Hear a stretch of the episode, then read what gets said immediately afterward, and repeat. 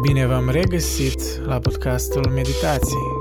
Mă numesc Andrei Vasilache și acesta este episodul 7. Deci, anul 2019, primul episod din acest an. Am o imagine nouă deja, am schimbat logotipul, sunt pe mai multe platforme, deci mă puteți găsi pe lângă SoundCloud, evident, și uh, iTunes, ca mai înainte mai puteți găsi și pe YouTube, Spotify, um, pe Google Podcasts mă puteți găsi și pe alte aplicații ca Stitcher, uh, TuneIn, um, Podcast Republic și alte, alte aplicații de la telefon. Deci, dacă nu vă convine SoundCloud-ul, dați un search la Spotify ori la Google Podcast, dați un search uh, meditații ori Andrei Vasilache și o să mă găsiți. A, și de asemenea am creat o pagină pe Instagram dedicată podcastului. Um, adresa e meditatii.podcast. În fine, acest episod este prima parte din, cred că, cel mai ambițios proiect care l-am încercat până acum în podcast. Um, va urma o serie de trei părți, ori trei episoade, în care voi explica amănunțit și din uh, diverse perspective um, unul din curentele filosofice care personal m-au influențat uh, cel mai mult în viață. Existențialismul. Dacă să iau o definiție academică a existențialismului, ea sună așa. Este o doctrină filosofică și de acțiune. Este caracterizată printr-o accentuare a individualității, propagarea libertății individuale și a subiectivității. Acest curent din gândirea filosofică se leagă și de numele unor uh, scriitori care au exprimat în operele lor un uh, sentiment tragic al vieții și ideea absurdității existenței. Omniprezența acestui curent în viața și cultura contemporană e relativ ușor observabilă, eu cred, și totuși uh, e reprezentată ori stereotipizată incomplet, deseori în arte fiind întruchipată în personajele melancolice și depresive. Deși melancolia e un efect secundar al existențialismului, acest curent e mai sofisticat și complicat decât pare la prima vedere și de aceea el nu e atât de ușor de categorizat. Existențialismul nu e o filosofie cuprinzătoare ori un fel de a trăi, cum, cum ar fi stoicismul, de exemplu, ci e o încercare de a înțelege realitatea. Existențialismul e cufundat și apare direct din înstrăinarea, anxietatea și conflictele omului din lumea modernă. Ca și psihoanaliza, existențialismul caută să utilizeze aceste conflicte ca niște căi spre o înțelegere mai profundă a condiției umane. De la filme, cărți, muzică, pictură, arhitectură, până la progresul tehnoștiințific. Amprentele conștientizărilor existențialiste ne-au inundat viața contemporană. Întrebarea ar fi atunci următoarea. E bine asta ori nu? Răspunsul însă e unul destul de complex și nu e atât de definitiv. Ca să înțelegeți um, esența existențialismului, e nevoie de context și um, e nevoie de o introducere treptată și cronologică în dezvoltarea acestui set de idei ca să aveți o imagine mai clară despre el. De aceea, în um, această serie de trei episoade, eu voi începe cu originea acestui curent și tangențele sale inițiale cu creștinismul. Apoi voi continua în a doua parte cu așa zisă moartea Dumnezeului și consecințele acestei realizări pentru umanitate. Și în final, în a treia parte, voi analiza dihotomia pesimismului și optimismului, în care voi încerca să rezolv acest conflict intern al existențialismului, încercând să dezvălui dacă totuși optimismul ori pesimismul prevalează în acest curent. Însă, de ce tocmai trei părți? Cred că deoarece existențialismul e mai complex și multilateral decât pare și e deseori schimonosit în popcultură, dându-i o aură de depresie adolescentină ori perioade melancolice. Uh, existențialismul pătrunde mult mai adânc în esența noastră umană și ne dezvăluie adevăruri despre mintea noastră individuală, colectivă, despre structurile sociale și despre locul nostru în univers. În această serie eu o să vă prezint idei de la vreo șapte, opt filosofi majori din acest curent și pentru a digera ideile lor e nevoie de o structurizare mai specifică. Una psihoanalitică, istorică și chiar cronologică. Mai ales că acești filosofi au fost influențați unul de altul și de evenimentele istorice. Să încerci să-i citești pe fiecare deoparte, fără vreun context, poate fi confuz. De ce eu îmi asum responsabilitatea în fața voastră să vă cufund mai ușor și mai treptat în acest univers. Având ca referință diverse cărți analitice, cărți istorice, biografice, lecturi de pe YouTube de la profesori, enciclopedii și alte resurse online. Voi încerca să formez din tot haosul ăsta o imagine mai coerentă pentru voi și să evidențiez pericolele psihologice și culturale cu care ne confruntăm în lumea tehnoștiințifică de astăzi. În acest episod eu uh, mă voi concentra amănunțit doar asupra originii existențialismului întruchipat într-un singur om, Soren Kierkegaard, considerat de majoritate ca fondatorul acestui curent. Însă, înainte ca să vi-l introduc pe acest filosof, o să vă explic contextul istoric și cultural de atunci.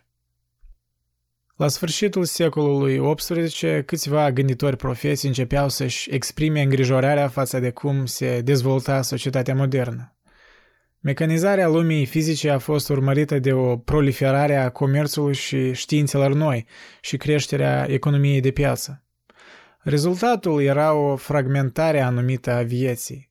Oamenii își pierdeau abilitatea să-și integreze scopurile și specializările personale într-o lume publică mai mare. Poetul german Friedrich Schiller, idealizând grecii antici, cum era în vogă atunci, se plângea că idealul vechi al statelor greci, în care fiecare individ se bucura de o existență independentă, dar putea, când era nevoie, să fie o parte importantă în organismul întreg al statului, acum se substituie printr-o mașinărie ingenioasă, formată din numeroase părți lipsite de viață, formând un fel de viață colectivă mecanică. În așa lume, individul e diminuat. Legat de un singur fragment al acestei mașinării, omul se dezvoltă în doar un fragment, veșnic auzind sonetul monoton a roții pe care o întoarce, el niciodată nu-și dezvoltă armonia existenței lui și în loc să-și depună ștampila umanității conform naturii lui, el devine doar o urmă a ocupației ori a specializării sale. Când instituțiile mari ca biserica ori statul nu mai sunt capabile să unească scopurile vieții indivizilor, ele încep să fie considerate irelevante și apăsătoare – societatea devine periculos de bolnavă și neliniștită. Această diagnoză influentă sugerează că boala condiției moderne umane e că scopul subiectiv al individului nu e împlinit din cauza că e suprimat de obiectivele instituțiilor și societăților din care face parte.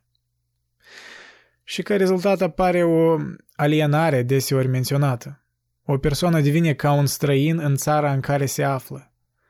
Filosoful idealist Hegel propunea ca soluție o schemă filosofică optimistă și grandioasă de răscumpărare, iar Marx propunea o revoluție socialistă. Ambii căutau să depășească contradicțiile și opozițiile stării din prezent și să reunească individul cu societatea și natura. Totuși, spre sfârșitul anului 1844, viziunea lui Karl Marx devenise atât de naturalistă încât toate întrebările vieții, fără excepție, voia să le rezolve doar prin politică. Doctrina veche greacă că omul e un animal politic, o creatură pentru care polisul ori orașul e scopul principal în viață, își atinse cea mai extinsă dezvoltare și ca rezultat apăruse o anumită superficialitate. Marx nu avea niciun interes adânc în religie. Pentru el, omul e creat de sine, deoarece omul face istoria și istoria îl face pe om. Noi chiar am creat lumea, în sens că unica lume care ne preocupă e lumea umanizată, fiind înțeleasă și însușită prin activitatea creativă umană. Mereu omul despre care se vorbește e, de fapt, omenirea în larg, omenirea la general, de parcă unicitatea fiecărui individ n-ar fi o întrebare importantă. Marx mereu vorbește de parcă ideile omului, a conștiinței și eliberării ar fi niște lucruri simple. El nu are o groază adâncă de existență. Chiar și moartea nu pare a fi o îngrijorare pentru el. Individul e muritor, însă specia continuă și asta e totul ce este. Există un loc de protest în cazul dat, că ceva s-ar pierde în proces. Acest protest venise din Danemarca, o țară care avuse o introducere dureroasă în secolul XIX. Tot încă feudală și înapoiată, Danemarca suferise rău în războaiele napoleonice. A fost strivită de inflație violentă și regele era nevoit să închidă banca de stat în 1813. După aceea, influențe modernizatoare începeau să intre în țară. Economia engleză, romanticismul și filosofia germană, gândirea politică franceză, știința naturală și, în curând, începuturile industrializării, telegraful electric, căi ferate și altele. Dezvoltarea spre un stat modern liberal-democrat a fost completată atunci când regele Danemarcii semnase o Constituție nouă în 1849. Biserica, natural că avea un rol major în Danemarca veche, în Universitatea din Copenhaga, ca și în viața intelectuală în general. Preoțimea a fost expusă de vreme la provocarea modernizării, în timp ce filosofia sistematică a lui Hegel, teologia liberală și critica biblică devenise bine știută în universitate. În gândirea religioasă erau dispute între luteranii conservativi, ori creștinii mai tradiționaliști, și liberali. Dar, per general, conducerea bisericii susținea transformarea socială a țării. Comanda nouă ar putea fi și va fi încă o comandă creștină. În anii 1760, în Danemarca veche, Siding din ogorul Jutland era unul din cele mai sărace comune din județul cel mai sărac. Și deoarece acea comună nu își putea permite un preot, casa parohială i-a fost dată unei familii de țărani. Numele de familii în acel județ încă nu erau bine stabilite, astfel acea familie fiind numită după adresa lor, Kierkegaard, ce se traducea ca cimitir. Un fecior de 11 ani din familia aceea, Michael, lucra ca un cioban iar viitorul fecior al lui, pe nume Soren, la rândul său reculesere odată un caz groaznic a tatălui, care când era mic suferise mult, flămânzind și amursind de frig. Într-o zi Michael urcase pe o movilă și îl certa pe Dumnezeu. O amintire pe care n-a putut-o scoate din cap chiar și la ai săi 80 de ani. Un an mai târziu, un unchi l-a salvat pe tânărul Michael Kierkegaard de la viața aceea luându-l cu el în businessul de tricotaj în Copenhaga. Ani au trecut și Michael devenise destul de bogat ca să se retragă la săi 40. Prima lui soție murise fără copii și n-a trecut mult timp ca el să se însoare cu menajera lui, având împreună șapte copii, între care ultimul din ei, Soren, a fost născut când mama avea 45 de ani, iar tatăl 56. Toți copiii aveau talentele lor, dar ei crescuseră neștiind de ce mama lor era o nulitate în casă, ori de ce tatăl, deși aparent bogat și cuvios, avea un aer de vinovăție și de temut. Spre sfârșit, pedeapsa de la Dumnezeu pe care tatăl Michael o așteptat-o toată viața a venit. Soția și cinci dintre copii au decedat. Doar doi feciori au rămas vii. Cel mai în vârstă, Peter, cumva necaracteristic pentru familie, a scăpat de ghinion și a trăit mai mult sau mai puțin o viață normal ca un episcop, deși mereu se confrunta cu sentimente de nevrednicie care l-a făcut să se retragă de vreme. Doar Soren rămase în casă cu tatăl și tatăl i-a oferit lui cea mai multă atenție. Soren își amintește. Citez. Ca un copil eu am fost crescut aspru și strict în creștinism, din punctul de vedere uman era o educație nebună. Adâncimea melancoliei mele era echivalată doar cu adâncimea abilității mele de a o ascunde. Unica bucurie era că nimeni nu putea ști cât de nefericit eram. Eu niciodată n-am avut parte de nemijlocire. Și în sensul ordinar, uman, eu niciodată n-am trăit cu adevărat. Eu nu am învățat treptat reflexia. Eu sunt reflexia de la început la sfârșit. Eu am fost forțat să mă cunosc pe mine și relația mea cu Dumnezeu. Închid citatul. Mereu fiind mic și slab din punctul de vedere fizic, Soren era adițional handicapat de când a căzut dintr-un copac în copilărie, fapt care l-a lăsat cu o curbare mică la coloana vertebrală. Ca un mecanism de defensivă, el și-a dezvoltat o limbă ascuțită și o manieră excentrică de a se purta. Fiind educat de tatăl său cu îndrăzneală, el știa de talentele sale și își dădu seama de vreme că el nu o să-și întâlnească un egal. Și în același fel, el niciodată nu va fi o persoană normală. El presimțea că era condamnat să trăiască în afara vieții de masă, fiind un observator aruncat într-un exil și fiind pedepsit pentru o crimă, natura căreia el nici nu înțelegea. Citez. Odată ca niciodată trăia un fiu și un tată. Ambii erau talentați, ambii glumeți. De obicei ei vorbeau și se amuzau unul pe altul ca și oricare alți doi oameni inteligenți.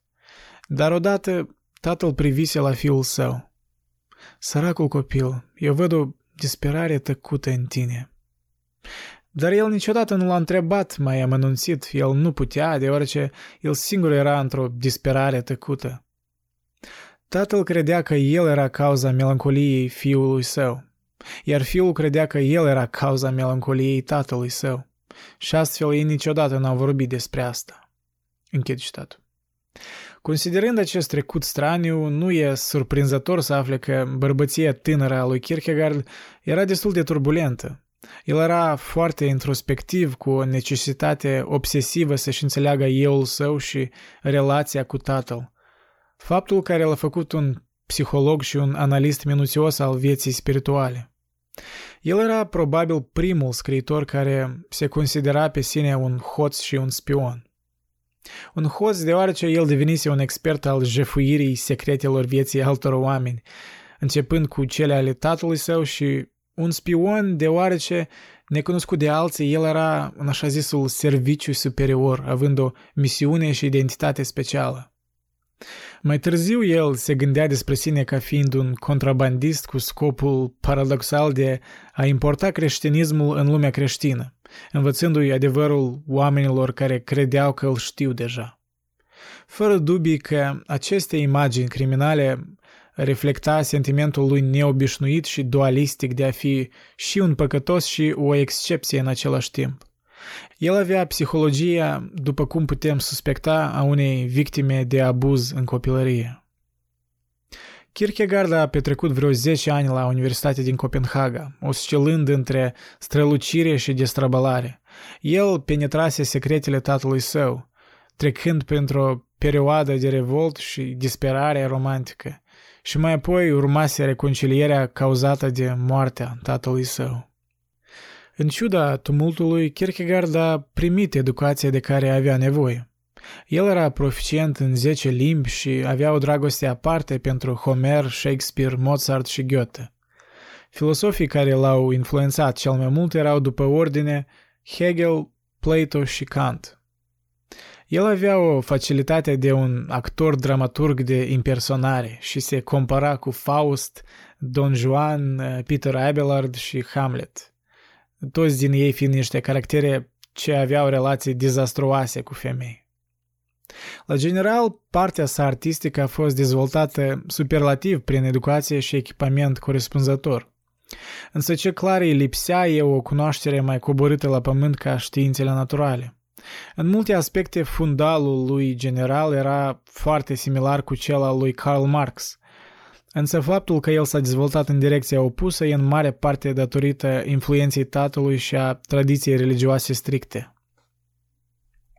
Moartea tatălui l-a lăsat pe Soren Kierkegaard cu o sumă considerabilă de bani, echivalându-se cu vreo 400 de mii de dolari astăzi, fapt care i-a dat șansa să evite rutina ordinară de pe atunci și să-și urmărească pasiunea de scriitor și gânditor independent. În disprețul său față de academici, viața lui solitară și spiritul sarcastic, dragostea pentru muzică și teatru și temperamentul solitar, el mai târziu a recunoscut afinitatea sa cu filosoful Schopenhauer. care e unul din cei mai elocvenți și renumiți reprezentanți ai pesimismului. Însă Kierkegaard era și mai neobișnuit. Deoarece niciun gânditor de înălțimea lui n-a fost atât de puternic creștin după el. Și e posibil că niciunul nu va mai fi așa vreodată. Ciudățenia asta a lui a fost întâmpinată cu o anumită rezistență. Se presupune că Nietzsche a evitat să-l citească, iar Jean-Paul Sartre, deși învățând mult de la el, l-a văzut ca pe un om care îl făcea pe Hegel un mincinos, demonstrând că e posibil totuși ca o formă învechită de conștiință să fie reînnăscută chiar și în timpurile noi. Și totuși Sartre n-avea dreptate. Kierkegaard nu reprezintă doar o restaurare a conștiinței tradiționale creștine, ci o transformare mult mai radicală decât lumea își dădea seama. Un episod important care a urmat i-a completat formularea lui Kierkegaard ca scriitor. În 1837 el o întâlnise pe Regina Olsen și se îndrăgostise. În următorii doi ani el părea să se fi îndreptat spre normalitate, spre universalul, cum el îl numea. El se întoarse la biserică de la care era înstrăinat ceva timp, lucrase asupra studiilor și a trecut examenele finale pentru minister. El se logodise cu regina și visa să preia comenzi și să se stabilească cu ea la viața unui preot de la țară. Încercând această idee, el vizitase locul copilăriei în Siding, stând la căsuță săracă a mătușii sale. El vizitase biserica parohială și era atins de caracterul potrivit al Evangheliei. Citez, de unde poate un om să satisfacă această lume cu pâine aici în sălbăticie? Închid citatul. Spre sfârșit, el totuși n-a putut să o facă. Sentimentul pe care îl avea că e o excepție irrevocabilă, chemat să fie un individ singuratic, a prevalat asupra speranței de a adera la majoritate. El era, cum spuse, citez, cu o eternitate prea bătrân pentru regina, închid citatul. Și naturile lor erau prea diferite. Ea era o nemijlocire pură, iar el o reflexie pură. Ca rezultat, el a întrerupt Logodna, purtându-se intenționat urât în proces, plecând mai apoi în Berlin ca să evite consecințele scandalului.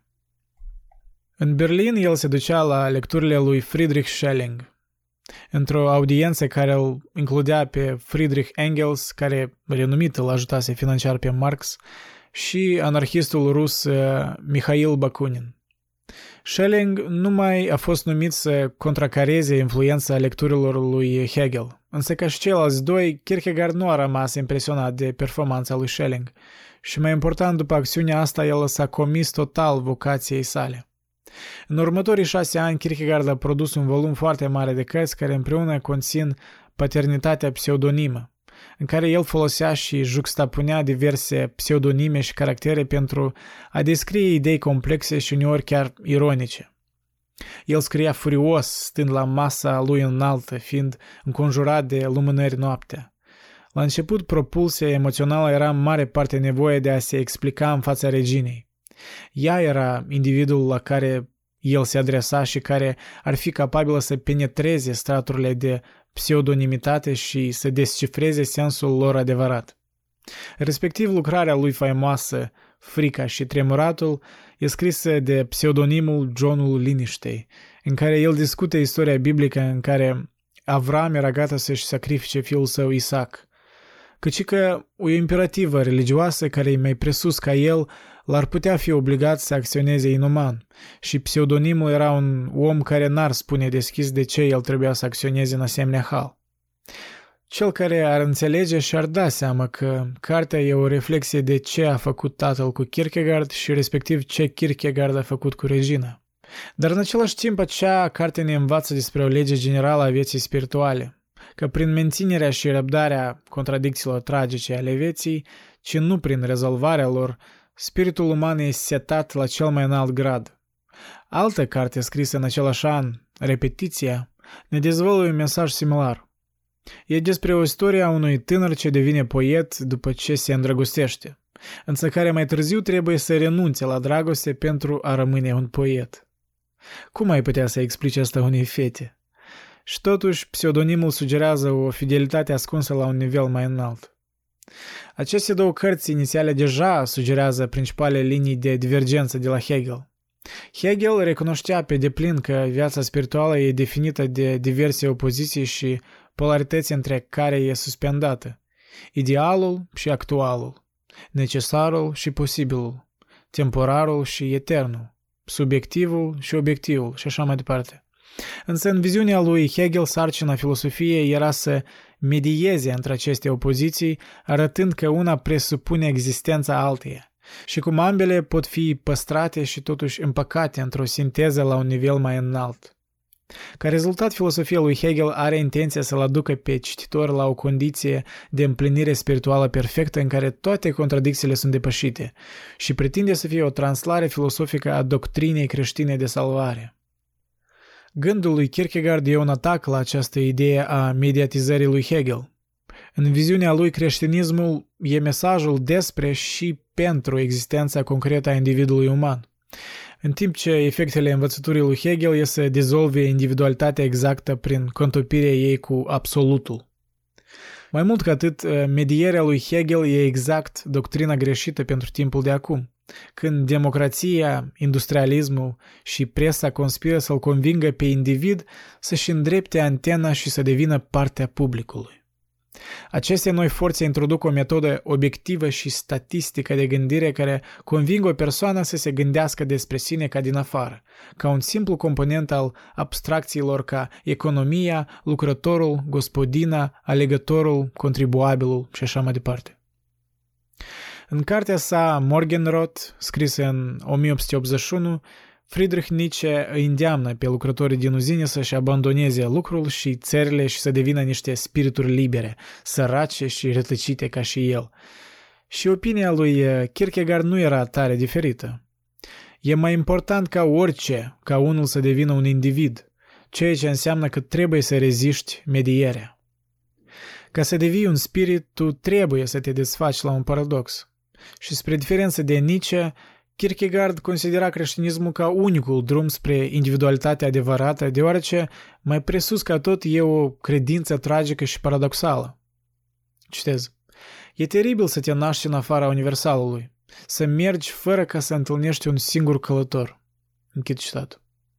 Dar asta e ceea ce un discipul al lui Hristos ar trebui să o facă. Citez. Omul spiritual diferă de restul din noi prin abilitatea de a îndura izolarea. Rangul lui ca un om spiritual e proporțional puterii de a îndura izolarea. În timp ce restul din noi are o nevoie veșnică de alții, de mulțime. Noi murim ori disperăm dacă nu suntem reasigurați că suntem într-o mulțime, ori având aceeași opinie cu mulțimea, etc. Însă creștinismul din Noul Testament e exact socotit și asociat cu izolarea omului spiritual. Creștinismul constă în dragostea față de Dumnezeu, în ura față de om, cea mai puternică expresie a celei mai agonisitori izolări. Închid citatul. Dualismul insistent al lui Kierkegaard e asemănător cu cel al lui Luther din secolul XVI, care a spus că cel ce crede e și drept și păcătos în același timp și că unul trebuie să păcătuiască din greu și să creadă și mai tare. Credința ține ferm opusele în tensiune, de aceea în luteranism eroul credinței substituie idealul mai tradițional al Sfântului. Totuși, și mai asemnător luteranismului și de asemenea mai inovativ era atitudinea lui Kierkegaard despre adevărul doctrinei creștine. Luteranismul făcea o distinție între credința istorică și credința divină. Doar afirmația că Hristos a murit e lipsită de semnificație religioasă. Ea capătă valoare religioasă prin adiția sufixului de dragul meu. Respectiv, adevărul religios constă nu în realitatea obiectivă, ci în apropierea subiectivă atunci când eu acționez asupra ei. Kierkegaard ia această tematică și mai departe, deoarece poziția lui generală exclude obiectivitatea în credință. Deci, polemica lui veșnică împotriva bisericii stabilite, în care creștinul capitalist și soția lui recită credința ca o dogmă obiectificată și pe urmă se clatină confortabil spre casa lui să-și ia prânzul și nimic în ei nu s-a schimbat, în afară de faptul că încrederea lor că sunt oameni buni a devenit mai mare ca niciodată. Contrar, Kierkegaard spune că idealul și actualul trebuie să rămână în opoziție și creștinismul nu trebuie să fie lăsat să se descompună într-un adevăr obiectiv, deoarece adevărul lui constă numai în apropierea subiectivă continuă și legiferarea în practica credinciosului. Și chiar și acel adevăr nu poate fi vreodată posesat, ci doar trăit. Kierkegaard a demitologizat creștinismul într-o spiritualitate și a făcut-o destul de natural, fără vreun efort special, deoarece trăind în felul în care el trăia după epoca iluminismului, după demoliția din partea lui Immanuel Kant a metafizicii dogmatice și în umbra filosofiei idealiste, toate problemele cu care Kierkegaard se confrunta s-au prezentat în fața lui ca probleme în spiritualitate. I-a venit natural gândul că totul e decis în sfera subiectivității umane.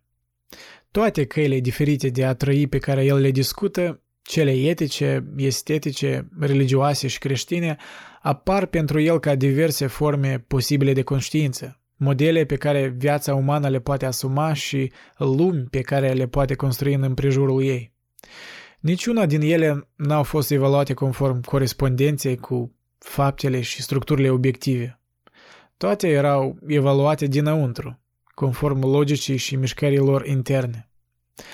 Atitudinea lui Kierkegaard către tatăl lui mort e un exemplu bun al non-realismului în gândirea lui.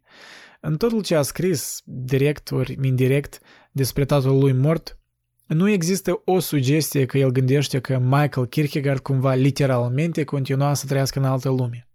Contrar, tatăl era fixat în finalitatea și neschimbabilitatea morții. Și anume în acest aspect el are așa volum în conștiința lui Soren. Viața spirituală a lui Soren desigur că e ordonată de o speranță la o binecuvântare eternă, dar acea speranță e un simplu punct de referință în viața lui din prezent. Noțiunea omului de rând că literalmente există o viață după moarte, acum pentru tatăl mort și în perspectivă pentru Soren, niciodată nu apare și nici nu poate apărea din punctul de vedere al lui Soren Kierkegaard. Existențialismul lui Kierkegaard, cât de paradoxal n-ar suna, e un existențialism creștin. Abordarea existențialistă către teologia creștină are o istorie lungă și diversă, reprezentată parțial în personalități marcante din secolele precedente, ca Augustin, unul din teologii și filosofii creștini care a influențat formarea creștinismului din vest. Thomas Aquinas, care era un filosof, preot catolic și jurist influent. Și Blaise Pascal, un matematician, teolog catolic și inventor. Kierkegaard e figura cheie în a înțelege existențialismul creștin, care de fapt și este existențialismul original. Acest curent a supraviețuit transformări considerabile în ideile și intențiile sale în următoarele două secole până în ziua de azi. Despre aceste transformări eu o să vă povestesc mai amănunțit în următoarele două episoade. Kierkegaard argumenta că universul e fundamental vorbind paradoxal și că cel mai mare paradox e uniunea transcendentă a Dumnezeului și oamenilor în persoana lui Isus Hristos. El de asemenea spunea că avea o relație cu Dumnezeu care înlătura moralitățile prescrise, structurile sociale și normele comunale. Deoarece el a afirmat că să urmărești convențiunile sociale e esențial o alegere estetică făcută de indivizi.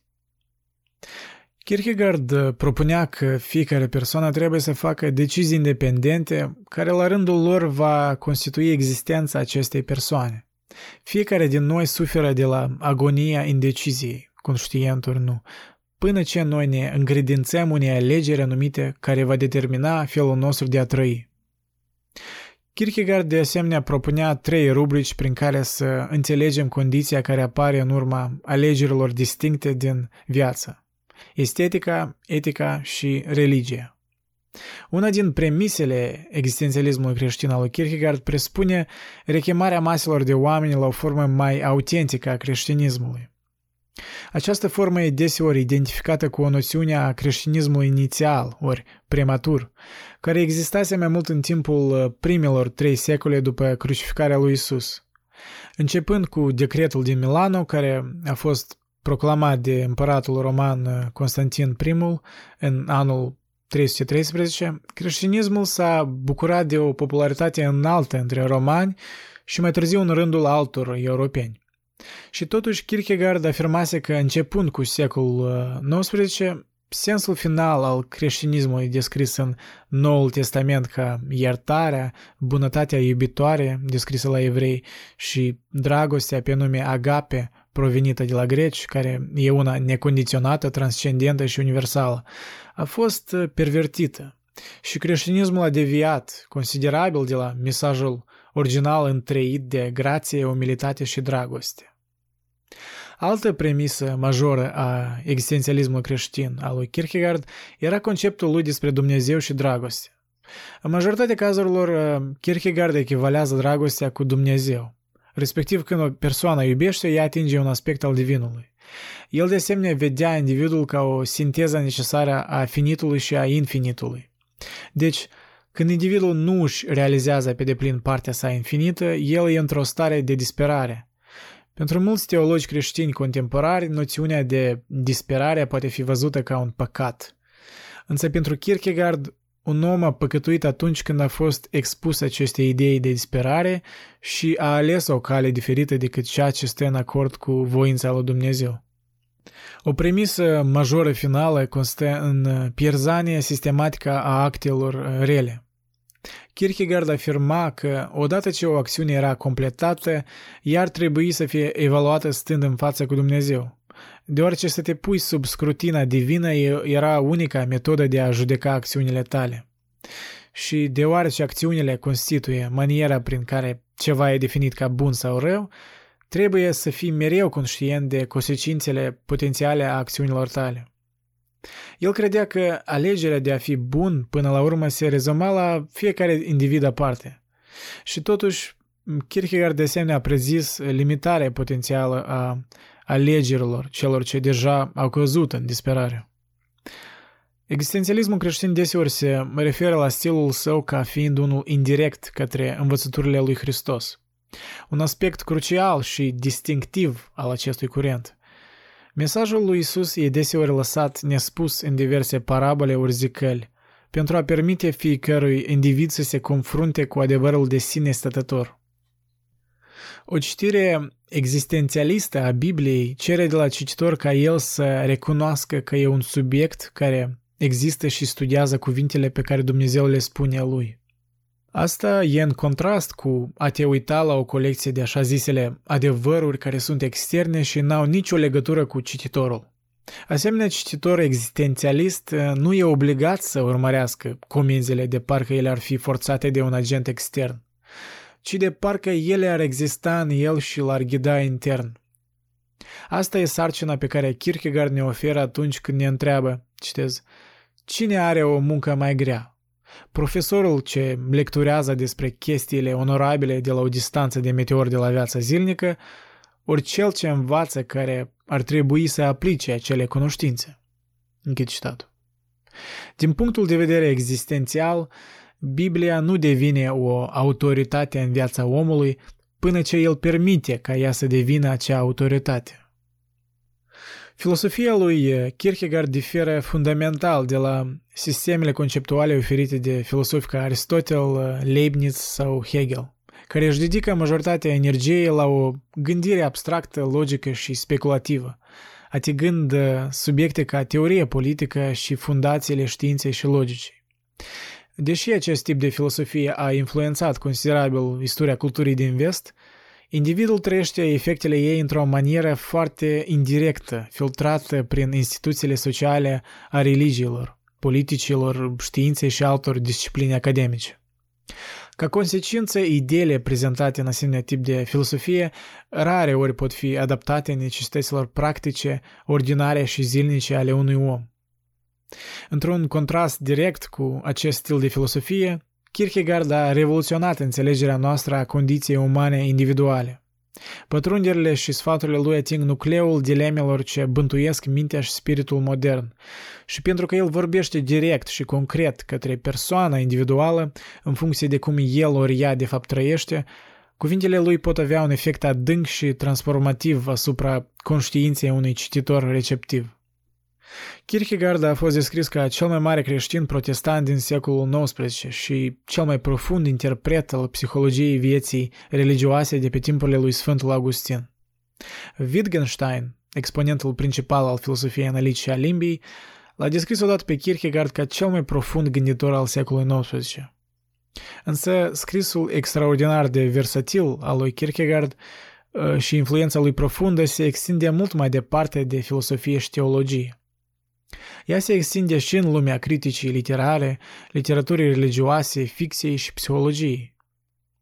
Într-adevăr, uh, pătrunderile lui psihologice excepționale a rezultat în probabil prima lucrare de psihologie adâncită, numită conceptul anxietății, în care el iluminează distinția clară între ceea ce el numește angoasa, ori angst în engleză, sentimentul anxietății și groazei care există independent de vreun pericol aparent obiectiv, și experiența fricii și terorii care e cauzată de un pericol real.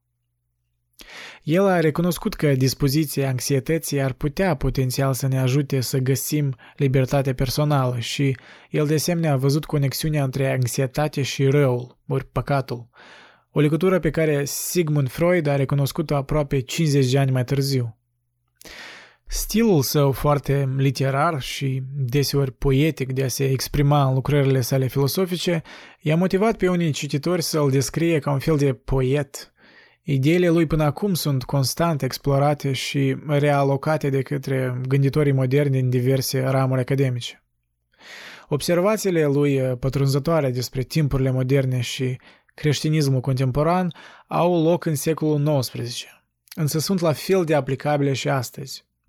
Scriitorul Roger Poole denotă în prefața cărții sale Râsul e de partea mea, citez, Kierkegaard apare ca un gânditor înțelepciunea căruia ne depășește pe noi, ci nu e în urma noastră. Coșmarul controlului total birocratic și manipularea impersonală și nemiloasă a forțelor financiare internaționale sunt doar niște forme înnoite a forțelor despre care el a vorbit și le-a numit două secole în urmă.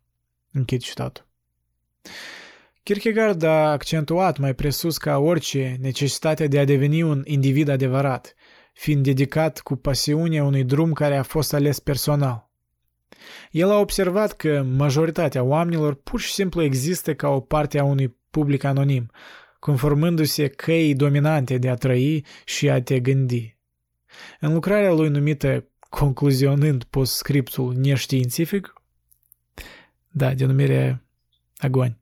El face o analogie a existenței reale cu călăritul unui armăsar sălbatic și așa zisă existență cu adormitul într-un vagon de fân. El era convins că pentru a ne realiza semnificația noastră adevărată, noi trebuie să ne debarasăm complet de influența valorilor și așteptărilor sociale, culturale și religioase.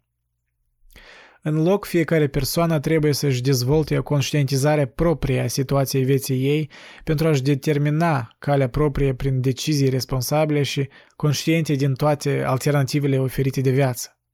El vedea această situație neplăcută a omenirii fiind cauzată în mare parte de o împrăștiere a energiei prin intermediul intereselor superficiale în prea multe lucruri care redau existența ca o călătorie lipsită de sens și de pasiune adevărată. Este evident din lucrările lui Kierkegaard că el tare credea că o condiție prealabilă esențială pentru a dezvolta o inimă și minte pură era ca persoana să-și focuseze energia principală a voinței și a gândirii doar la un singur lucru. Într-o pagină din jurnal lui în 1847 uh, el scrie că, citez, Eu trebuie să găsesc un adevăr care e adevărat pentru mine, ideea pentru care eu pot trăi și muri. Închid citatul. Kierkegaard vedea asemenea chemarea ca o premisă în a descoperi individualitatea autentică și un adevărat eu. Angajamentul individual absolut și necondiționat spre calea fundamentală a vieții care un om a ales-o conștient și liber creează un sens autentic al existenței, care la rândul său definește și devine focusul întregii realități, tot restul lucrurilor pierzându-și importanța în fața acestei preocupări. Pentru Kierkegaard, asta însemna angajamentul personal la drumul spre creștinism. Aceste viziuni asupra responsabilității personale, individuale și libertății de alegere precum și conștientizarea absurdului și a naturii paradoxice a existenței, sunt fundamentale în filosofia existențialistă și e larg considerat că Kierkegaard a setat scena și a furnizat uneltele conceptuale pentru uh, o mare parte din gândirea existențialistă din secolul 20, reprezentată prin personalități ca Camus, Sartre, de Beauvoir, Heidegger și Kafka, care au folosit numeroase tematici kierkegaardiene, deși deseori detașate de scena sa religioasă și uh, utilizate într-o lentilă ateistă. Ca consecință, la mijlocul secolului 20, el a fost denumit ca tatăl existențialismului. Acest titlu însă e anacronic, pentru că mișcarea existențialistă e un fenomen în principiu al secolului 20, fiind în larg consecința atrocităților nihilismului cultural și războaielor mondiale. Deși viziunile lui Kierkegaard erau similare cu existențialiștii secolului 20, sunt totuși diferențe vaste între ei. Voi vorbi despre aceste diferențe în următoarele două episoade. Uh, iarăși, paradoxul aici constă că dacă unul crede că existențialismul neagă existența unei esențe umane, atunci el poate oferi un argument rezonabil împotriva aserțiunii că Kierkegaard era în genere un existențialist. Realizările lui semnificative însă nu erau întotdeauna apreciate. El uh, se opunea pasionat intelectualismului și estetismului din era lui și maniera lui provocativă și gândirea extrem de radicală erau incompatibile cu gândirea daneză religioasă și filosofică din secolul XIX. Ca rezultat, eventual el devenise rejectat de societate, însă e evident că în mare parte situația lui era intenționat fabricată. De exemplu, este clar din unele pagini din jurnalul lui că el conștientiza pe deplin ce reacții ostile va avea publicul din cauza articolelor publicate în gazetele locale. De-a lungul vieții, calitatea sa de autor filosofic, literar, psihologic și teologic era ignorată, criticată și chiar bazjocorită de majoritatea contemporanilor din lumea academică daneză. În adiție, ca rezultat al atacurilor tăioase asupra Bisericii Luterane din Danemarca, care el o credea mondenă și coruptă, el era respins de ei ca un excentric uh, și un fanatic potențial periculos. Însă și fratele lui, Peter Kierkegaard, îi criticase vehement modul de gândire, în special atitudinea lui negativă către religie organizată și filosofie. Și în uh, oratoriul funerar al lui Soren, Peter făcuse comentarii care evident sugerau că Soren Kierkegaard era instabil mental. Mai mult de două decenii după moartea lui, lucrul lui Kierkegaard rămase într-o obscuritate completă. Chiar și mai târziu, când psihoanaliza era la zenitul său, era destul de popular să vezi gândurile lui Kierkegaard ca un mijloc de a pătrunde într-o stare psihologică interesantă. Ideile lui erau deseori socotite niște manifestații a unei minți melancolice. Un critic literar și biograf renumit din Danemarca, Georg Brandes, a scris prima biografie despre Kierkegaard în 1877, declarând că a făcut-o în mare parte cu scopul de a-i face pe danezi să scape de influența acestui om. Respectiv, evaluările filosofice care au urmat erau la fel de critice. Zece ani mai târziu însă, Brandes și-a schimbat părerea. El i-a trimis o scrisoare lui Friedrich Nietzsche recomandându-i să-l citească pe Kierkegaard, și mai apoi devenise primul om din Danemarca care dădea lecturi academice despre gândurile lui Soren. Cam pe vremurile acelea, autorul suedez August Strindberg și dramaturgul norvegian Henrik Ibsen deveniseră interesați de Kierkegaard. Lucrările lui uh, căpătau popularitate în Europa Centrală la începutul secolului 20, când uh, toate textele au fost traduse în germană înainte de primul război mondial. Pe urmă, în anii 30, din uh, cauza asociației sale cu mișcarea modernă existențialistă, lucrările lui începeau să prindă atenția comunității filosofice internaționale. Kierkegaard și-a prezis exact faima sa după moarte. El a prevăzut că lucrul lui va deveni un subiect serios de studiu și va fi apreciat pentru originalitatea și profunzimea înțelegerii. Poate că cea mai profundă înțelegere a lui Kierkegaard era că Adevărul nu are niciun sens atât timp cât există doar ca o înțelegere obiectivă, fiind neexprimat în acțiunile și maniera de a trăi a unei persoane. Prin mărturisire și descrierea gândurilor sale neurotice și deseori negative, el era un precursor a revoluției în care oamenii considera analiza sentimentelor și atitudinilor complexe ca o cale spre o stare mentală mai bună. Pe timpurile când își publica lucrările sale, el a fost batjocorit de o gazetă satirică populară din Copenhaga. Caricatura lui fiind reprezentată ca un om izolat cu o postură frântă și picioare subțiri. Kierkegaard scrise despre acea umilire în mare detalii, făcând și o analiză interesantă a presiei, numind-o o uneltă impersonală a publicului care nu era responsabilă în fața nimănui și era interesată doar de profit.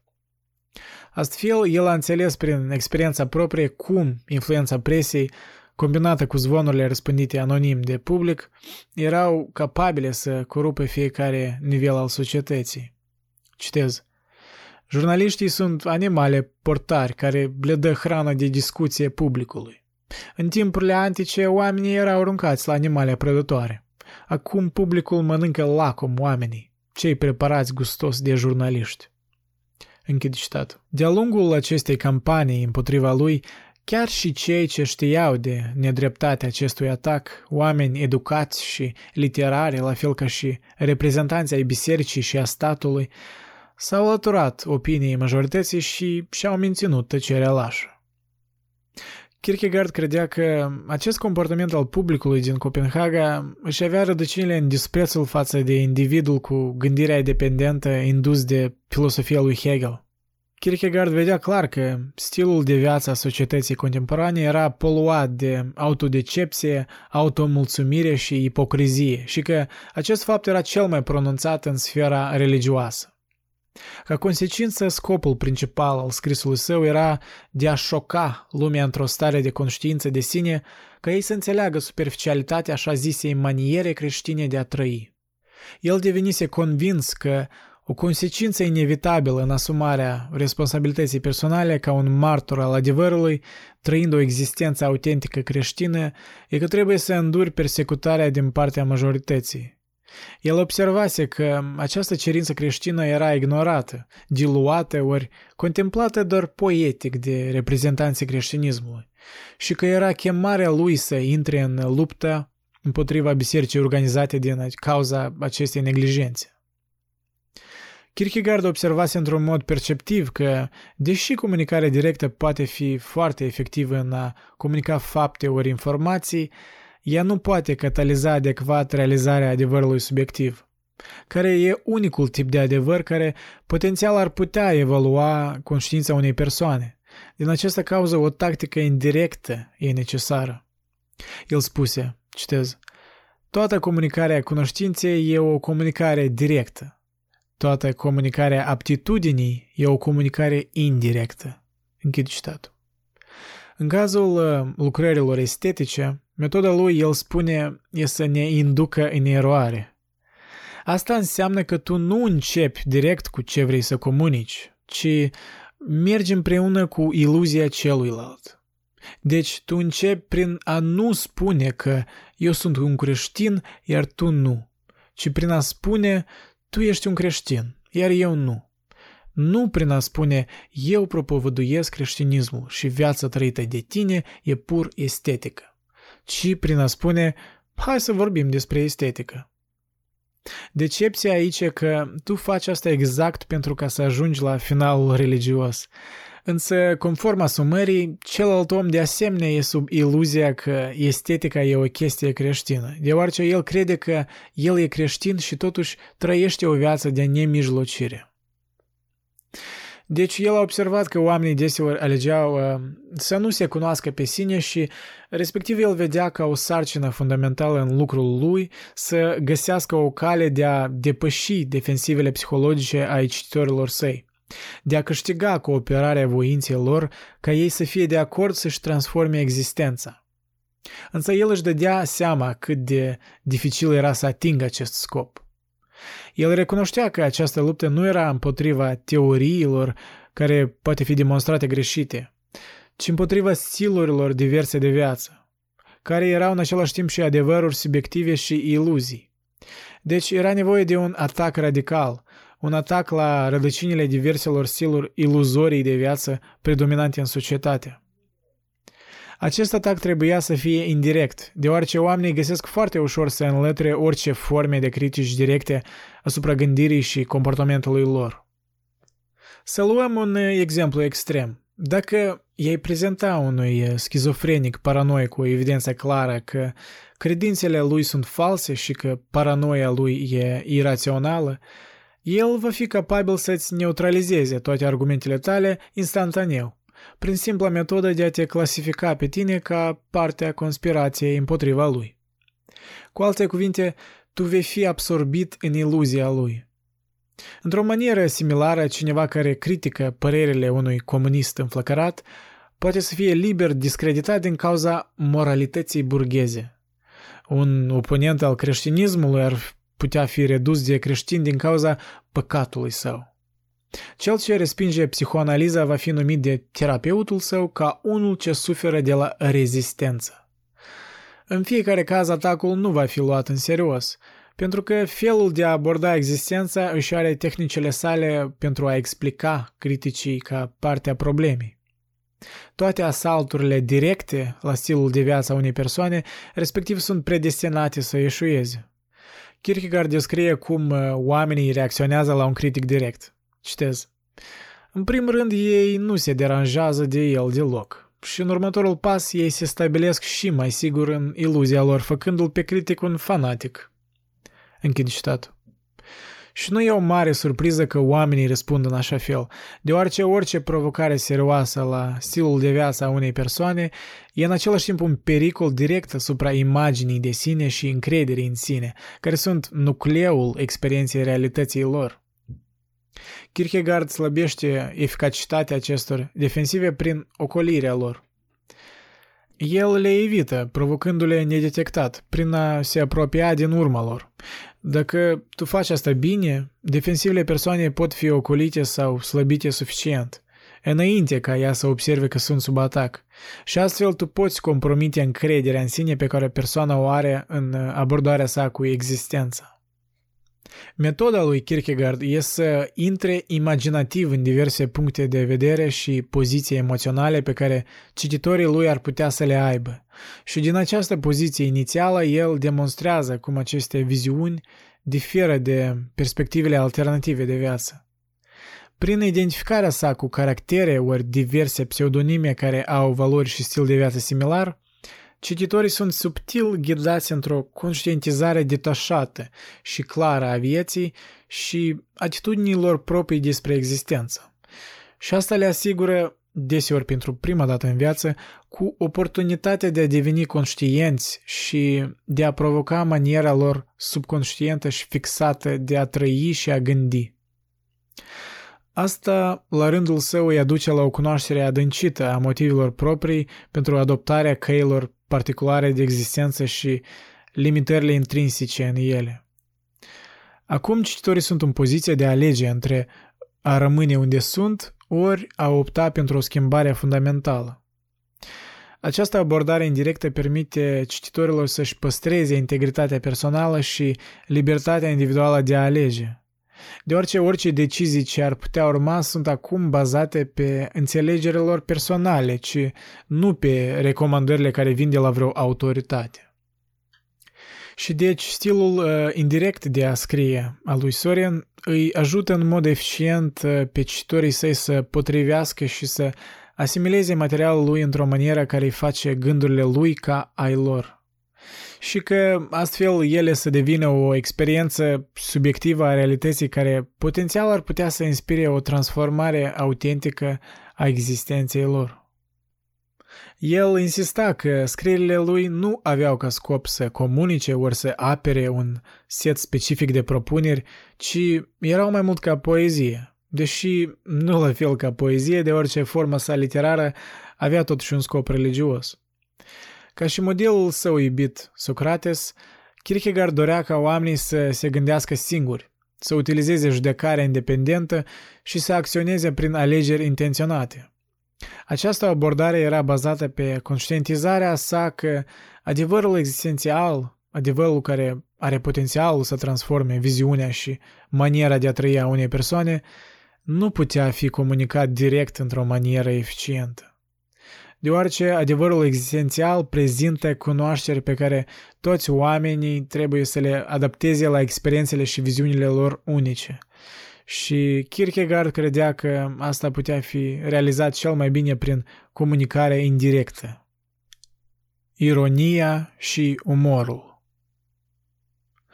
o altă metodă indirectă de a comunica pe care Kierkegaard o folosea era o tehnică literară care are originile sale în Antichitate, în secolul V înainte de Hristos. Acea tehnică se numește ironia lui Socrates, care era forma principală de comunicare a filosofului grec. Cel mai cunoscut exemplu a acestei ironii este aserțiunea lui Socrates că el e ignorant. Când profetul din Delphi l-a numit pe dânsul ca cel mai înțelept om din Atena, Socrates s-a prefăcut că era șocat. Cum ar putea fi adevărat asta dacă el nu știa nimic? Însă, după un timp de considerare, el a admis că era mai înțelept decât alții pentru că, deși el nu știa nimic, el totuși știa că nu știa nimic. În timp ce alți oameni la fel nu știau nimic, însă credeau că știau ceva. Această declarație de ignoranță a lui Socrates avea ca scop subminarea prefăcătoriei binevoitoare a înțelepciune din partea oponenților săi. Kierkegaard și contemporarii săi erau mai mult interesați de ironie ca o expresie a atitudinii generale la existență a unei persoane, doar ca o strategie verbală. Respectiv, el și-a dedicat teza despre ironie în primul rând la întrebarea de ce înseamnă să trăiești toată viața numai din perspectiva ironică. Această perspectivă e caracterizată prin o detașare completă internă de la lumea înconjurătoare. E o aserțiune de sine ca o entitate radical independentă. Deși ironistul participă în viață, el nu ia implicarea sa în serios. Motivele normale în urma diverselor activități nu sunt motivele lui.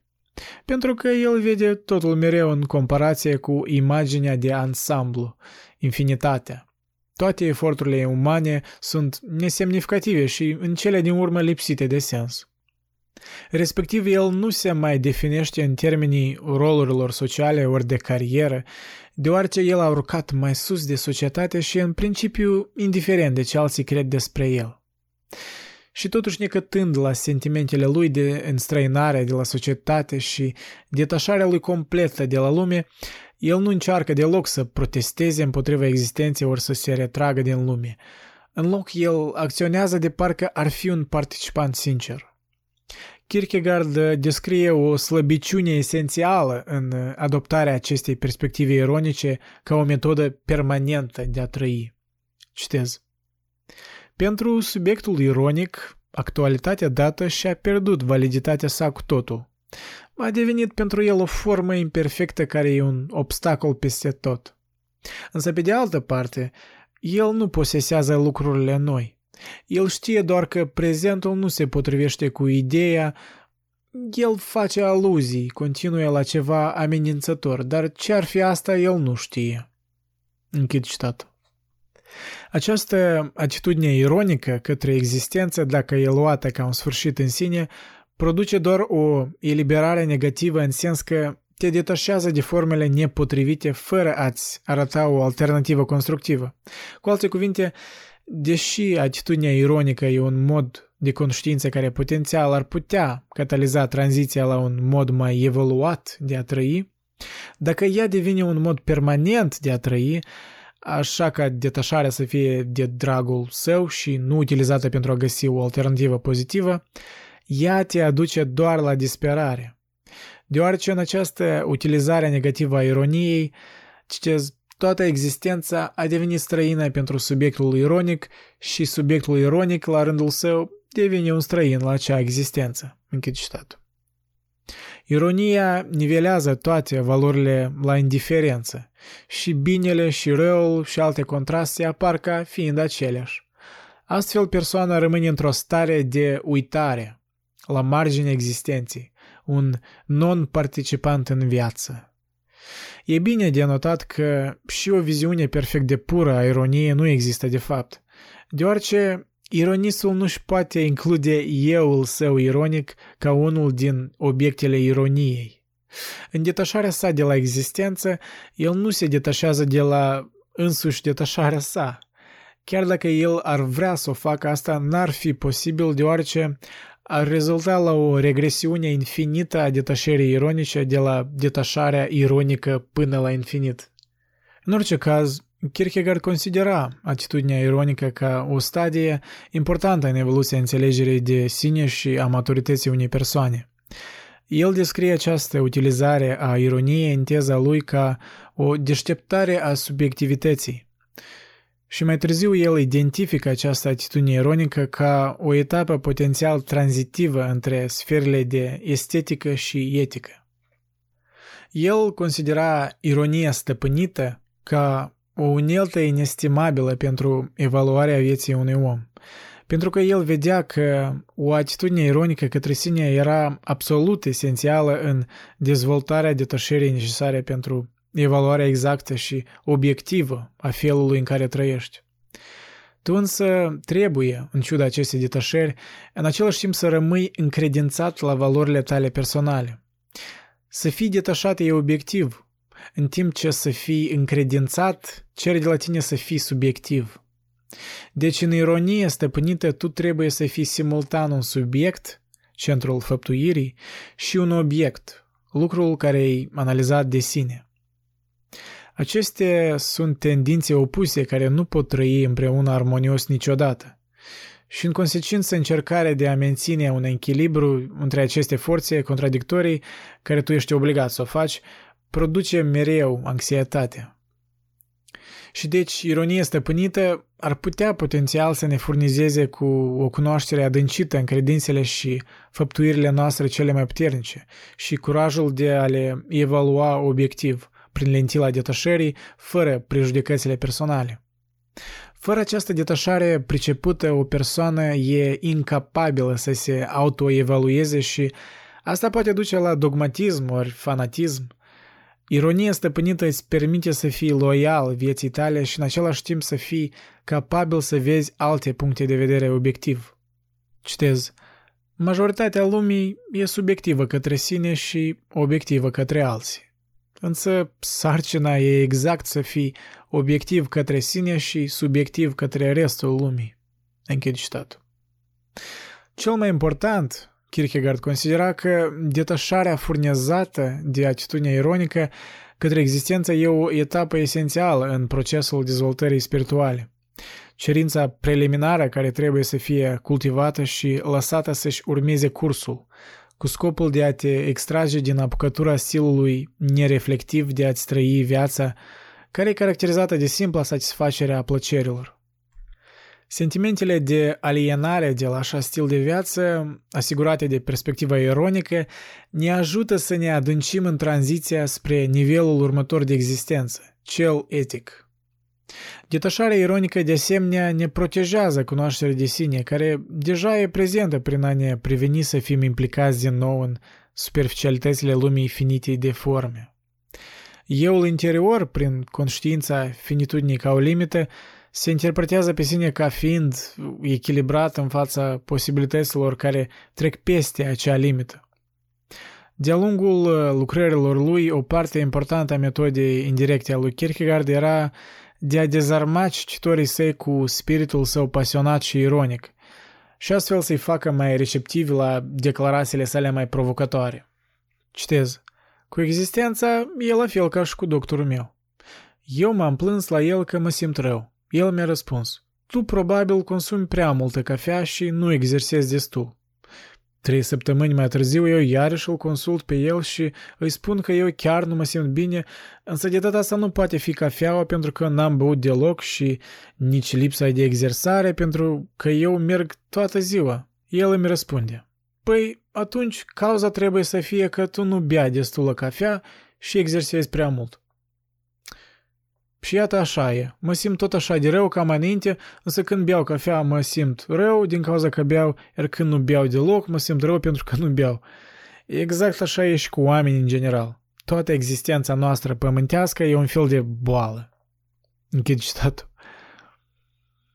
Însă tipul de umor care are o importanță primordială pentru Kierkegaard și care îl consideră ca fiind distinct de ironie, nu e umorul ca un stil literar ori verbal de comunicare, ci umorul care a devenit o expresie a atitudinii generale a individului la existență, atitudinea lor generală la viață. Cu alte cuvinte, în același fel cum Kierkegaard e mai preocupat de ironistul, ironie ca o viziune completă la viață, în loc de ironie ca o tehnică. Similar și referitor la umor, el e interesat în viziunea umoristă la existență. Deci, o similaritate majoră între umor și ironie e că ambele au potențialul de a forma perspectiva totală a unei persoane la viață și ambele au un efect de nivelare asupra totului din lume. Umorul e asemănător ironiei prin dependența sa de a nu se conforma cu lumea. Ambele stări de conștiință văd golul din uh, valorile și practicile lumii, ce sunt tradițional considerate ca pline de sens în diferite căi.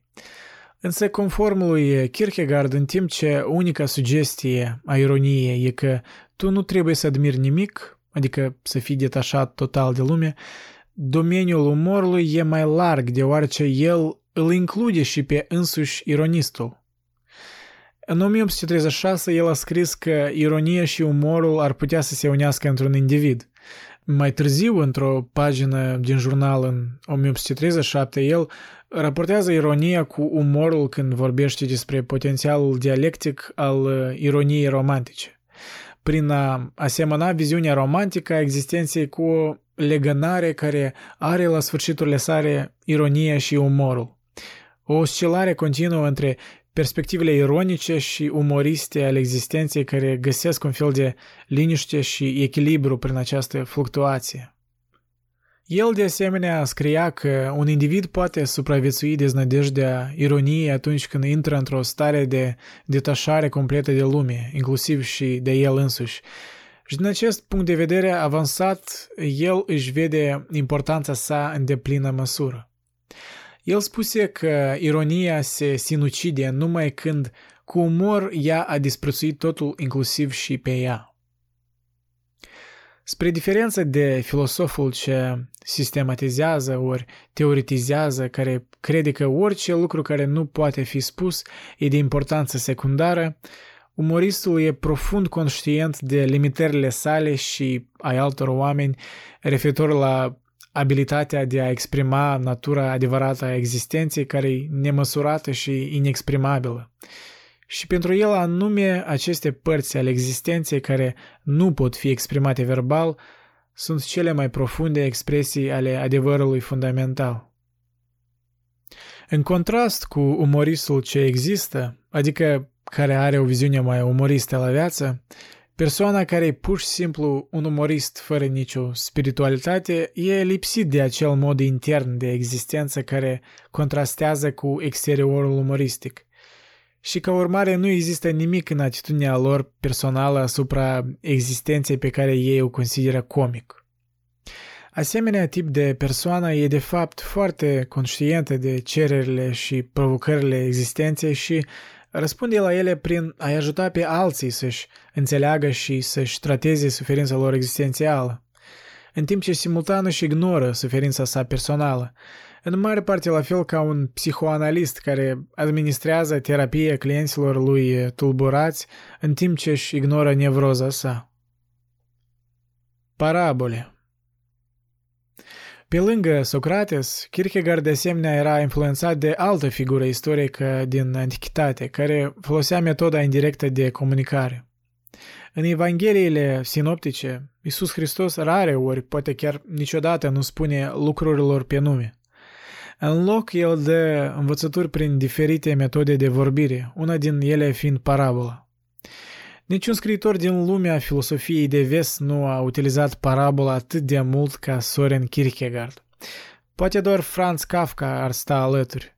Despre el însă voi vorbi în uh, episodul numărul 9. Deci, uh, Kierkegaard adora parabolele și le considera niște surse de divertisment și, mai important, ca o inspirație pentru o examinare intensă de sine care duce la o cunoaștere sporită de sine și spiritualitate intensificată.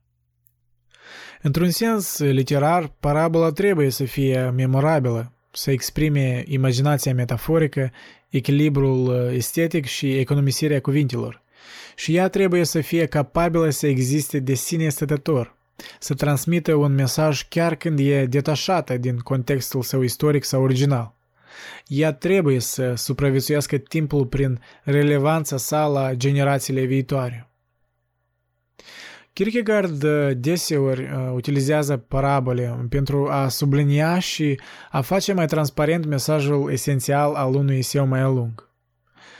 Parabolele lui se potrivesc perfect cerințelor comunicării indirecte, deoarece ele sunt exact niște noduri dialectice prezentate de nimeni, autori pseudonimi, și cititorii trebuie să dezlege aceste noduri doar prin eforturile proprii, în loc să citească interpretările altcuiva.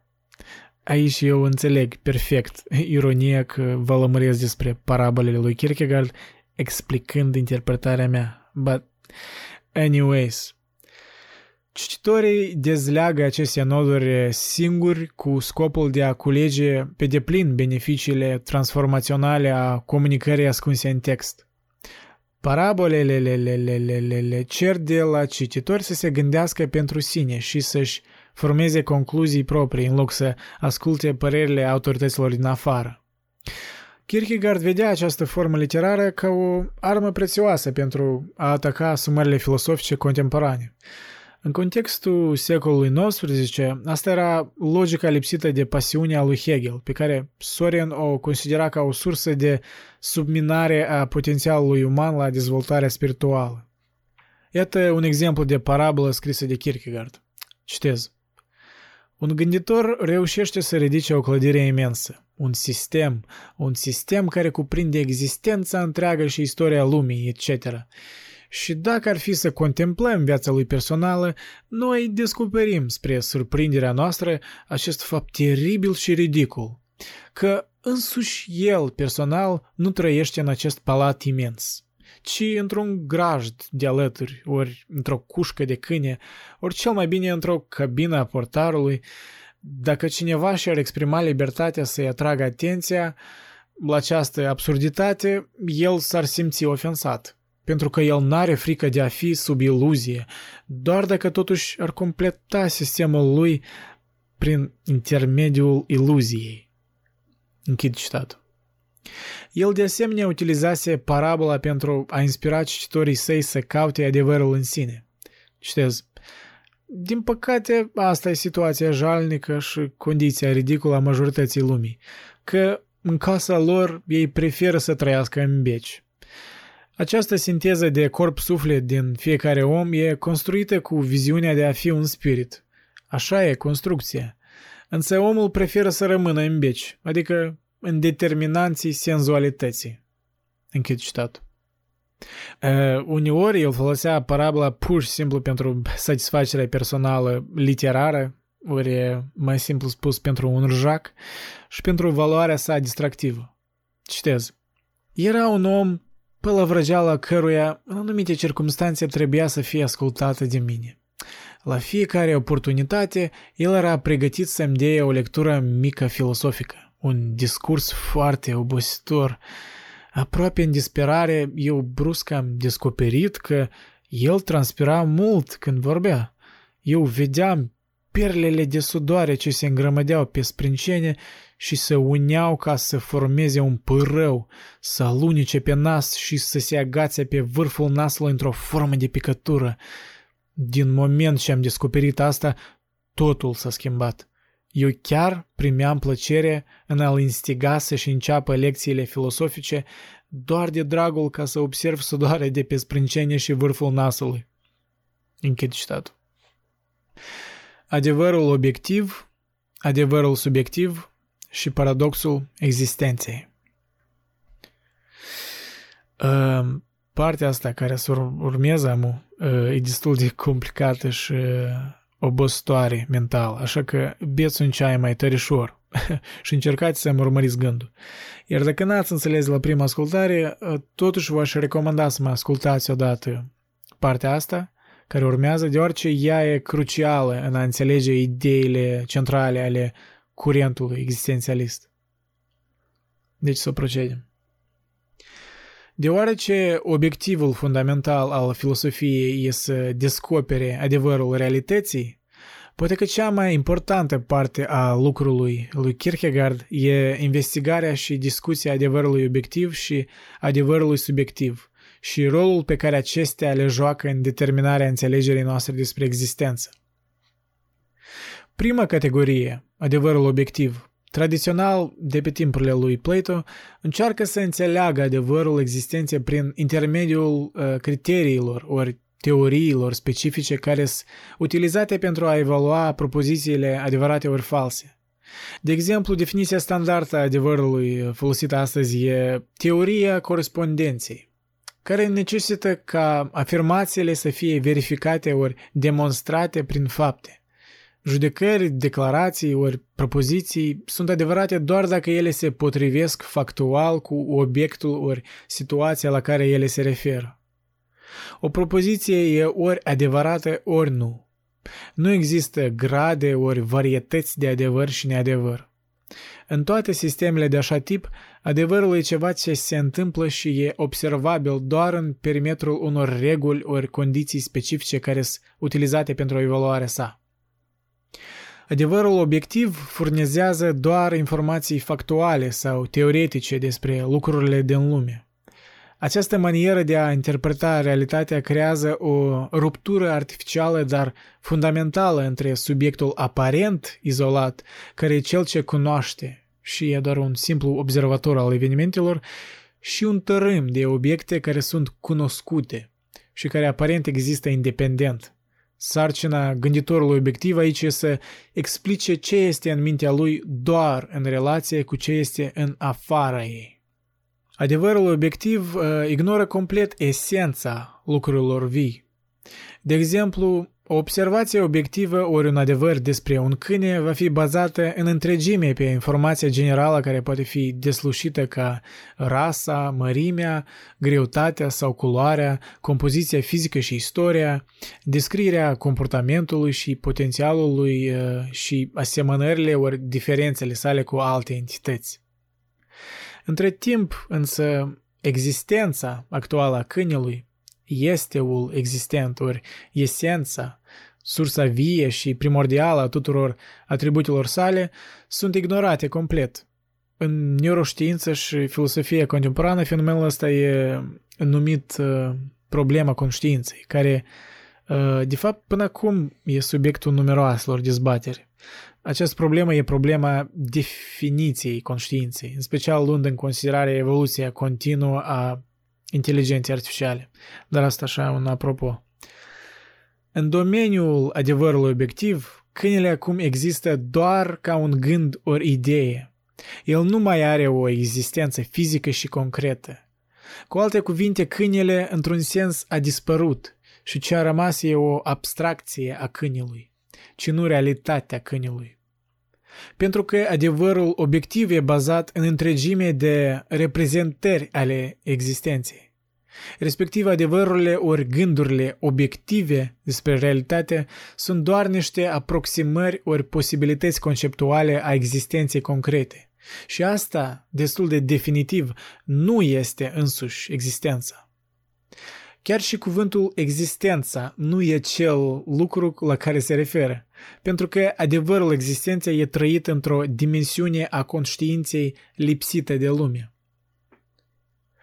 Alt punct slab important în uh, abordarea obiectivă de a înțelege realitatea e că Până la urmă, noi niciodată nu putem fi siguri de ceva, deoarece ceea ce știm ori e bazat pe fapte derivate de informație istorică, ori pe date derivate logic ce le primim prin senzațiile noastre.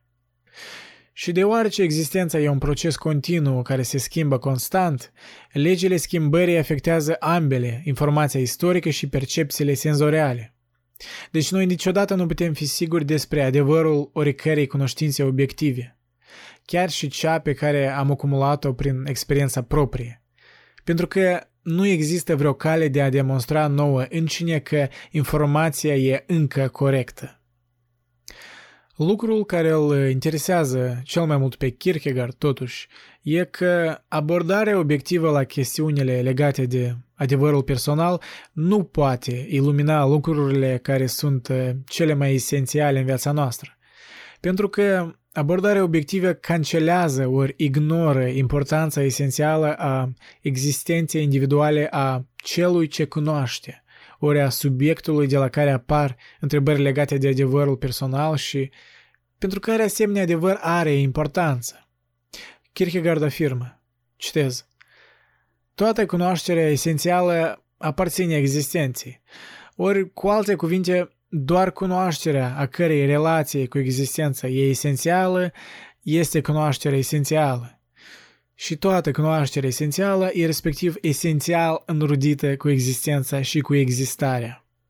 Ca consecință, numai cunoașterea etică și etico-religioasă este cunoașterea esențială.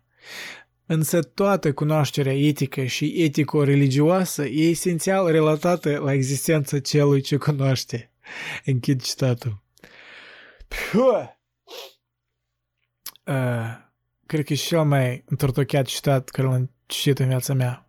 Nu vă învinuiesc dacă n-ați înțeles nicio brânză, că cinstit să vă spun până amuni să întoarce limba când citesc acest citat. Uh, anyways, aceste adevăruri esențiale ale existenței noastre, descrise de Kierkegaard ca fiind uh, valorile noastre etice și uh, ori religioase, sunt înrădăcinate în esența de cine suntem, existența ori existarea noastră. Existența noastră actuală și valorile noastre umane nu au proprietăți sau caracteristici ce le putem uh, măsura obiectiv.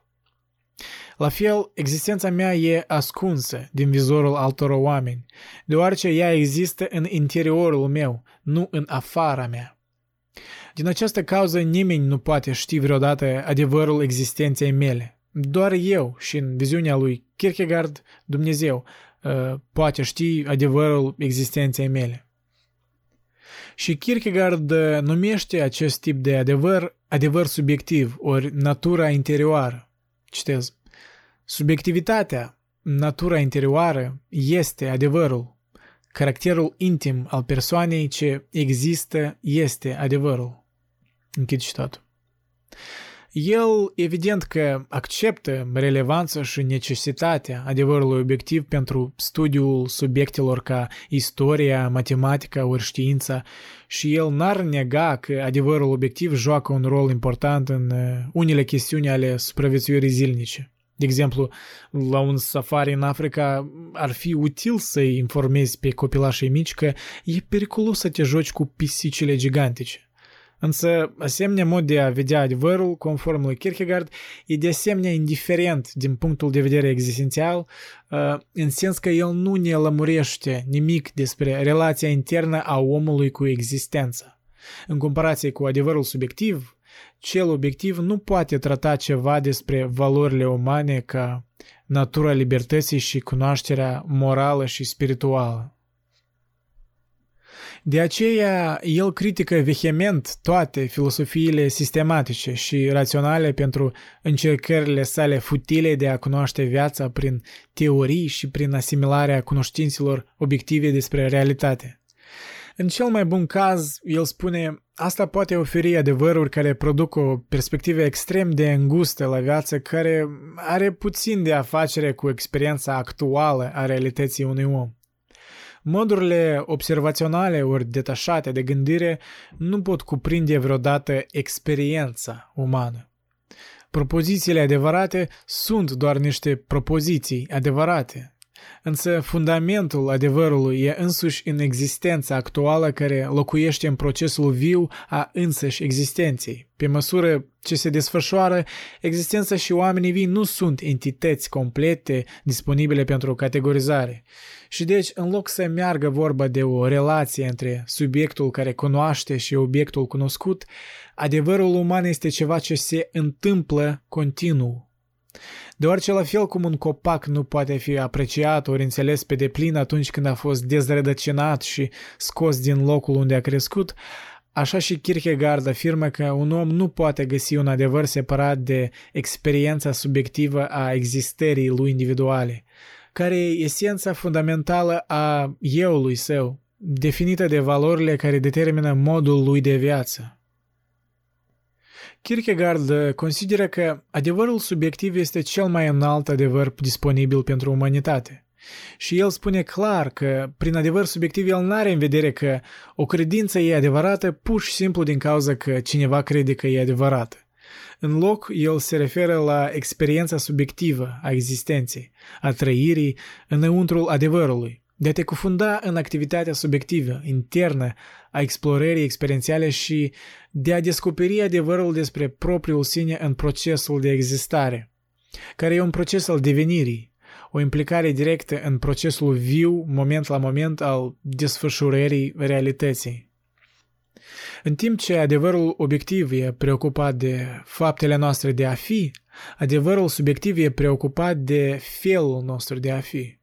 Pentru că cine noi suntem, felul nostru de a fi și importanța pe care existența o are, pentru noi poate fi înțeleasă în contextul procesului vieții care se desfășoară prin valorile care determină alegerile și deciziile pe care noi le facem. Și e imposibil de trăit asta obiectiv, deoarece individul care există ca resursă adevărului subiectiv nu poate să fie separat de la sine și să observe existența lui de la un punct avansat. După opinia lui Kierkegaard, doar Dumnezeu are acces la adevărurile obiective despre existența mea. Deci e imposibil pentru mine să analizez existența mea într-un mod profund, semnificativ. Spre diferență de adevăruri obiective care sunt finisate ori concluzii finale, adevărul existenței mele e o experiență vie și subiectivă, care e mereu într-un proces de devenire și deci ea depășește toate evidențele conceptuale. Orice încercare de a face existența mea uh, un obiect al gândirii ar rezulta doar în conceptualizarea experienței mele. Citez, gânditorul subiectiv e într-un proces continuu de devenire, Gânditorul obiectiv deja a ajuns la destinație. Închid citatul. Deci, existența mea e o întâmplare, un proces ce evoluează continuu la nesfârșit, care nu poate fi conținut într-un cadru conceptual. Și când el e eventual completat de moartea mea, atunci el încetează să fie o existență. Respectiv, din punctul de vedere al minții raționale, procesul uman de existență e un fenomen evaziv, un paradox complet. Citez. Când subiectivitatea, natura interioară, e adevăr, atunci adevărul, definit obiectiv, e un paradox. Și faptul că acel adevăr e obiectiv vorbind un paradox arată exact că subiectivitatea e un adevăr. Paradoxul constă în incertitudinea obiectivă care e expresia pasiunii lumii interioare care la rândul său e adevăr. Adevăratul etern, esențial, adică adevărul care e asociat esențial cu persoana existentă prin a aparține esențial la ce înseamnă să existi, e un paradox. Închid citat. Iarăși un citat de ăsta foc, foc Kierkegaard. Uh, ne se întoarce creierul. Uh, când Kierkegaard vorbește despre natura interioară a subiectivității, el nu se referă în niciun caz la reflexia introspectivă asupra stărilor noastre mentale și emoționale, deoarece asta ar fi doar un fel de detașare contemplativă, manifestată de o determinare pasionată la angajamentele tale interne morale și spirituale. Deși el uh, dă o prioritate absolută adevărului subiectiv în a se ocupa cu chestiunile adevărului moral, spiritual ori religios, adevărul despre cum oamenii ar trebui să-și trăiască viața uh, el nu neagă existența adevărurilor uh, obiective, morale și spirituale. Kierkegaard însă ne arată că aceste adevăruri pot fi uh, cunoscute cu adevărat și sunt utile doar atunci când au fost însușite intern prin experiența subiectivă. Un adevăr obiectiv moral e doar o simplă aproximație și o posibilitate a realității care nu are o existență concretă. Ființarea sa vine în existență doar când este exprimată prin angajamentul pasionat al spiritului, când devine o parte a experienței subiective a realității etice sau morale a unei persoane. Cu alte cuvinte, înțelegerea are loc doar în timpul procesului de trăire, ci nu prin cunoașterea intelectuală. Această experiență a lumii interioare apare doar dintr-o stare adâncă de liniște. Citez. Doar cineva care știe să tacă poate vorbi și acționa cu adevărat. Liniștea este esența spiritului, a lumii interioare. Cel ce e hotărât cu adevărat e tăcut. Și nu e cazul că să fii hotărât e un lucru și să fii tăcut e altul. Nu. Să fii hotărât înseamnă să fii tăcut deoarece numai tăcerea e măsura puterii de a acționa. Închid citatul. Kierkegaard menționează un fapt destul de evident că o persoană poate avea credințe morale obiectiv adevărate uh, și totuși să trăiască fals. Exemplu, ipocriții religioși. Ori să aibă credințe morale obiectiv false și totuși uh, să manifesteze adevăr. De exemplu, cineva cu credințe spirituale ciudate, acțiunile cărora afișează ceea ce Kierkegaard ar numi o bunătate creștină. Kierkegaard evidențiază că doar prin înțelegerea subiectivă tu poți potențial să obții o relație adevărată cu realitatea. Valorile și credințele noastre morale sunt părți intrinsece a sentimentului identității noastre individuale. Toate alegerile și deciziile noastre sunt bazate pe asemenea valori care sunt în întregime înrădăcinate în realitatea subiectivă. Chiar și când ne gândim la deciziile și acțiunile noastre ca fiind cauzate de faptele unei situații, asta nu e adevărat, deoarece cum tu răspunzi la anumite fapte din viață depinde de valorile tale. Dacă într-adevăr crezi în ceva, ca de exemplu că Dumnezeu e bun, ori că să-i faci pe alții să sufere e greșit, atunci aceste credințe vor fi manifestate în comportamentul tău. Respectiv, dacă îți schimbi credințele, comportamentul tău se va schimba și tu vei deveni o persoană diferită. Deci, în acest sens, tu ești valorile tale. Întrucât identitatea ta individuală e o manifestare fizică, emoțională și psihică a valorilor care îți aparțin. Importanța crucială a adevărului trăit subiectiv în existența noastră devine și mai aparent atunci când ne dăm seama că el poate influența percepția noastră despre adevărul obiectiv, așa zisele datele obiective a unei situații. Faptele pe care le percepem în viață și mai mult ca atât felul în care noi răspundem la faptele prezentate nouă e determinat uneori în întregime de valorile noastre – deoarece să ai anumite valori necesită să fii conectat cu viața într-un anumit fel și asta influențează natura înțelegerii noastre în orice moment.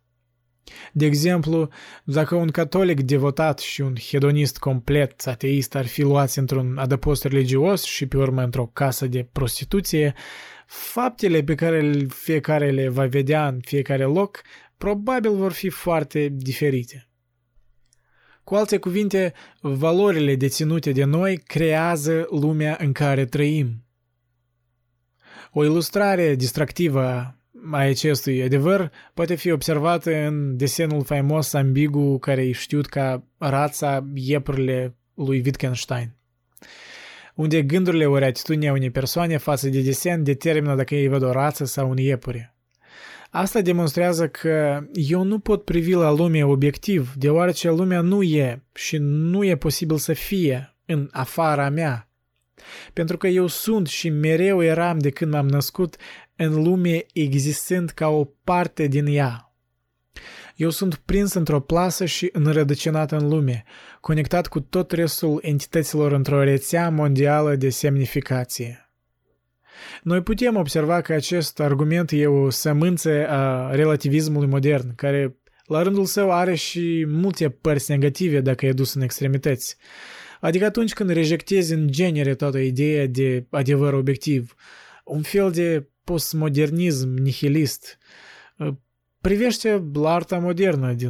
contemporane și vei înțelege la ce mă refer.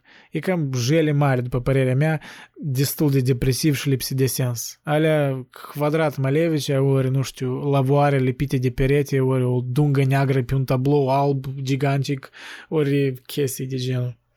E absurd.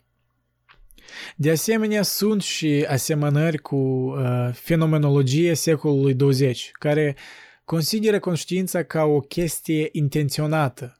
Felul în care noi vedem lumea determină ce noi intenționăm să facem în ea. Similar cum și Wittgenstein menționase, citez, lumea unui om fericit e diferită decât cea a unui om nefericit. Închid citatul.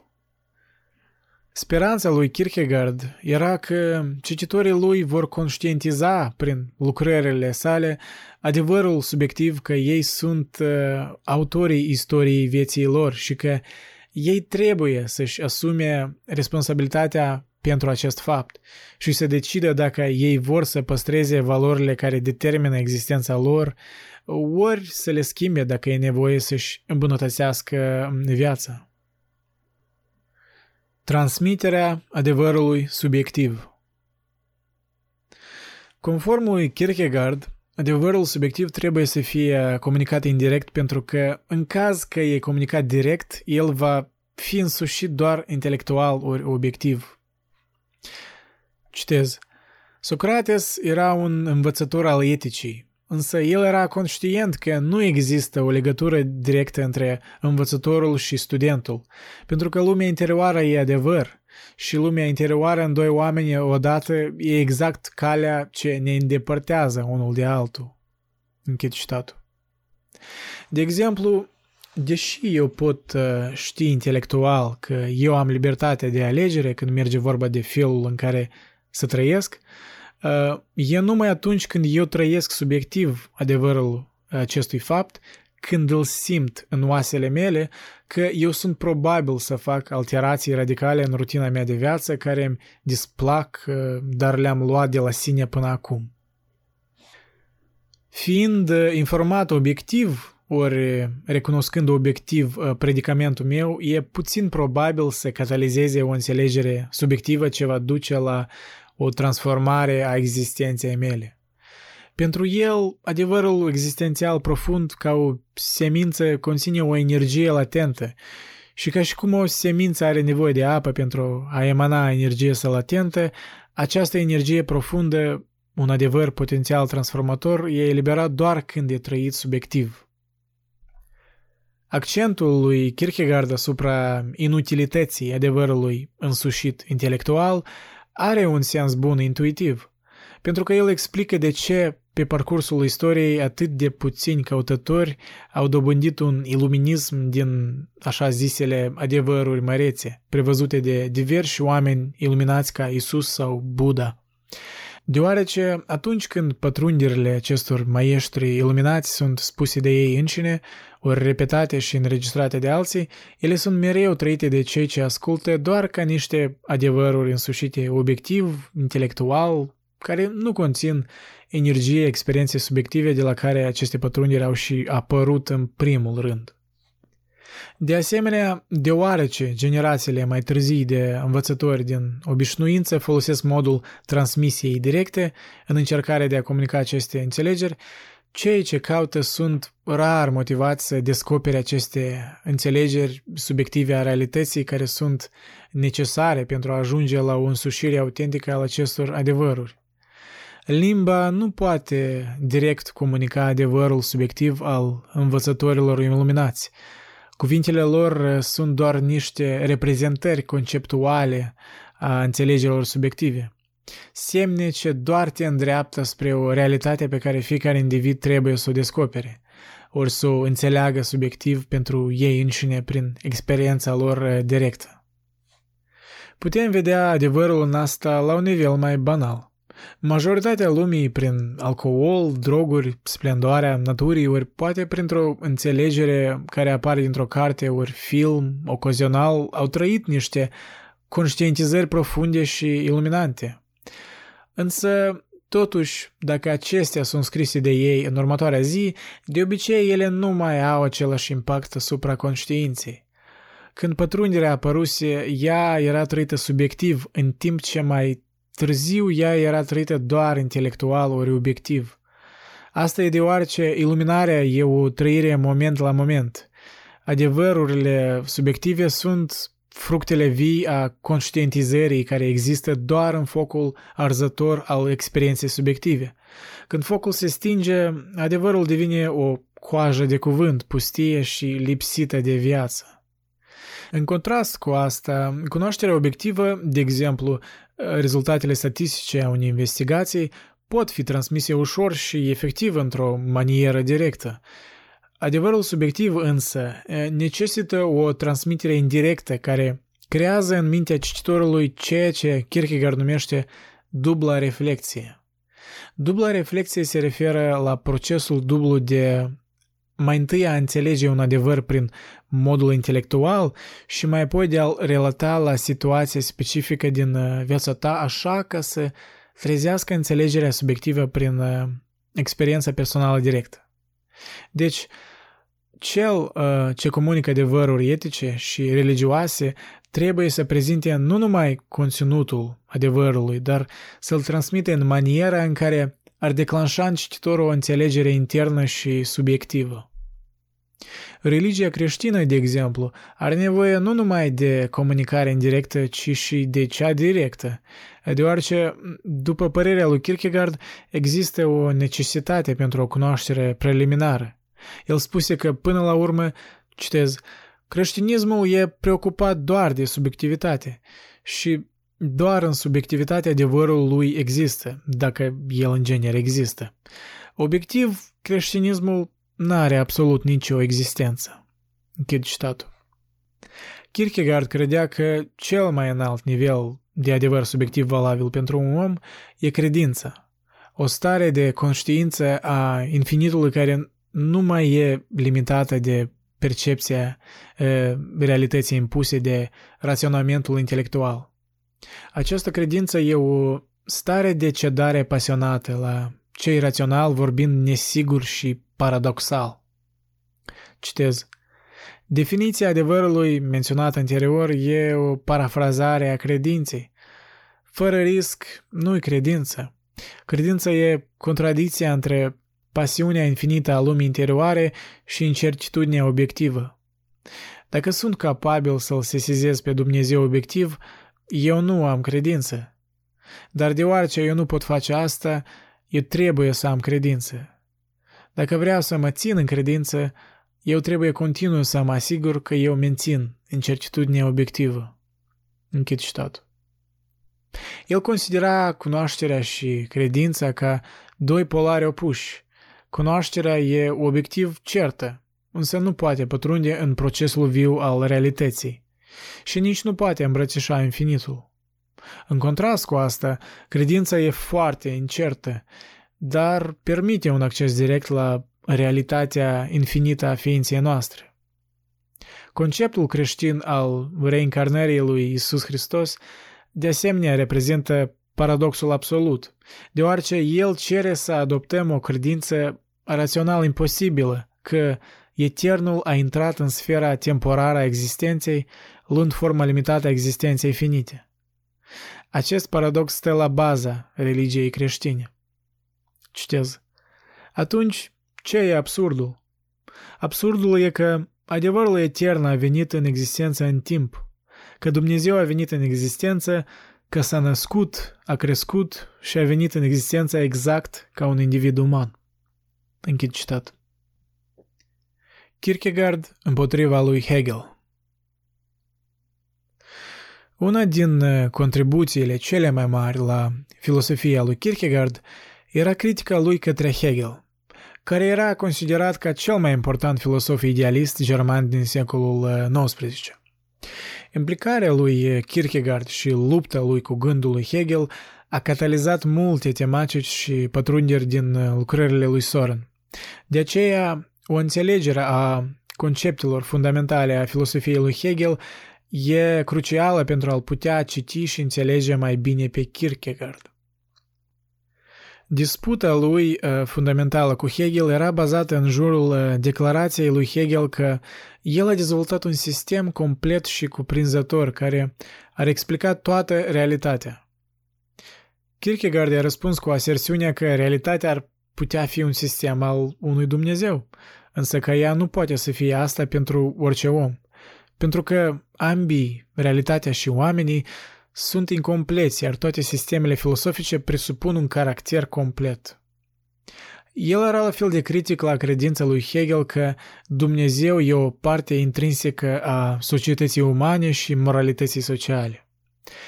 Kierkegaard îl vedea pe Dumnezeu ca fiind uh, absolut indiferent, ori cu totul altceva. Ceva ce orice instituție ori uh, realizare umană nu e capabilă să o captureze. Deși Kierkegaard ataca toate filosofiile speculative și sistematice, el era în primul rând îngrijorat de hegelianism, pentru că acea viziune lăsa în umbră orice altă viziune filosofică, pătrunzând pe deplin și în teologie, biserica luterană daneză și ca rezultat și în societatea daneză împreună cu elita intelectuală. El uh, recunoștea magnitudinea și splendoarea reușitilor intelectuale a lui Hegel și faptul că există o sferă validă în care gândirea speculativă e adevărată, de exemplu știința sau matematica. Însă, deoarece Hegel serios credea că el a ajuns la adevărul final, asta a făcut declarațiile lui comice. În timp ce Hegel căuta să conțină toată realitatea în țesutul conceptual al uh, sistemului său, procesul actual al existenței pur și simplu a alunecat prin acel țesut. Spre deosebire de Kierkegaard, Hegel nu credea că autorealizarea și adevărul final erau dependente de asistența externe a grației divine. Viziunea lui Hegel era că Dumnezeu este un Dumnezeu numai atâta timp cât se cunoaște pe sine și el se poate cunoaște pe sine doar prin om. Conform lui uh, Kierkegaard, aceste asumări de bază a gândului hegelian submina validitatea întregii lui eh, filosofii ca un eh, mijloc de a înțelege valorile intrinsece centrale a existenței umane concrete. Istoria începe cu asumarea fundamentală a întregului sistem al lui Hegel. Universul lui Hegel Din punctul de vedere al logicii hegeliene, începutul logic al creației poate fi eh, prezentat în următorul fel. La început, Dumnezeu, care e minte pură și respectiv ființă pură. A încercat să se gândească despre sine. Însă, întrucât e imposibil să te gândești despre o ființă pură, Dumnezeu nu gândea nimic. Iar asta e un lucru opus ființei. Dar totuși, conform lui Hegel, Dumnezeu este gândul lui Dumnezeu. Și această eșuare de a gândi ființa pură a dus uh, la o distanțare a lui Dumnezeu de la esența proprie. Hegel a numit asta auto-înstrăinarea Dumnezeului. Simbolismul biblic uh, reflectă înțelegerea lui Hegel în uh, explicarea sa despre relația lui Dumnezeu cu diavolul. Diavolul e un înger care a căzut departe de divinitate, care, conform manierii lui Hegel de a gândi, e simbolul divinității ce a devenit uh, auto-înstrăinat. O altă confirmare biblică aparentă a adevărului lui Hegel de autoînstrăinare e evidențiată în istoria tufarului care arde. Când Moisei întreabă, cine ești tu? Dumnezeu răspunde, eu sunt ceea ce sunt. Cu alte cuvinte, eu sunt ceea ce există. Dumnezeu e incapabil să răspundă prin cuvinte la întrebarea pusă de Moisei, fără ca să-și divizeze esența sa într-o relație subiect-obiect, unde eu sunt este egal cu subiect, iar ceea ce sunt este egal cu obiect. Deci, logic vorbind, dacă un subiect e un obiect, atunci el nu poate fi un subiect. Cu alte cuvinte, Dumnezeu, în maniera de înțelegere a lui Hegel, într-un anumit sens, trăiește o criză de identitate în această etapă de evoluție. Și asta simultan înseamnă că și oamenii trăiesc o criză de identitate, deoarece, conform lui Hegel, mintea umană e doar o manifestare a minții divine.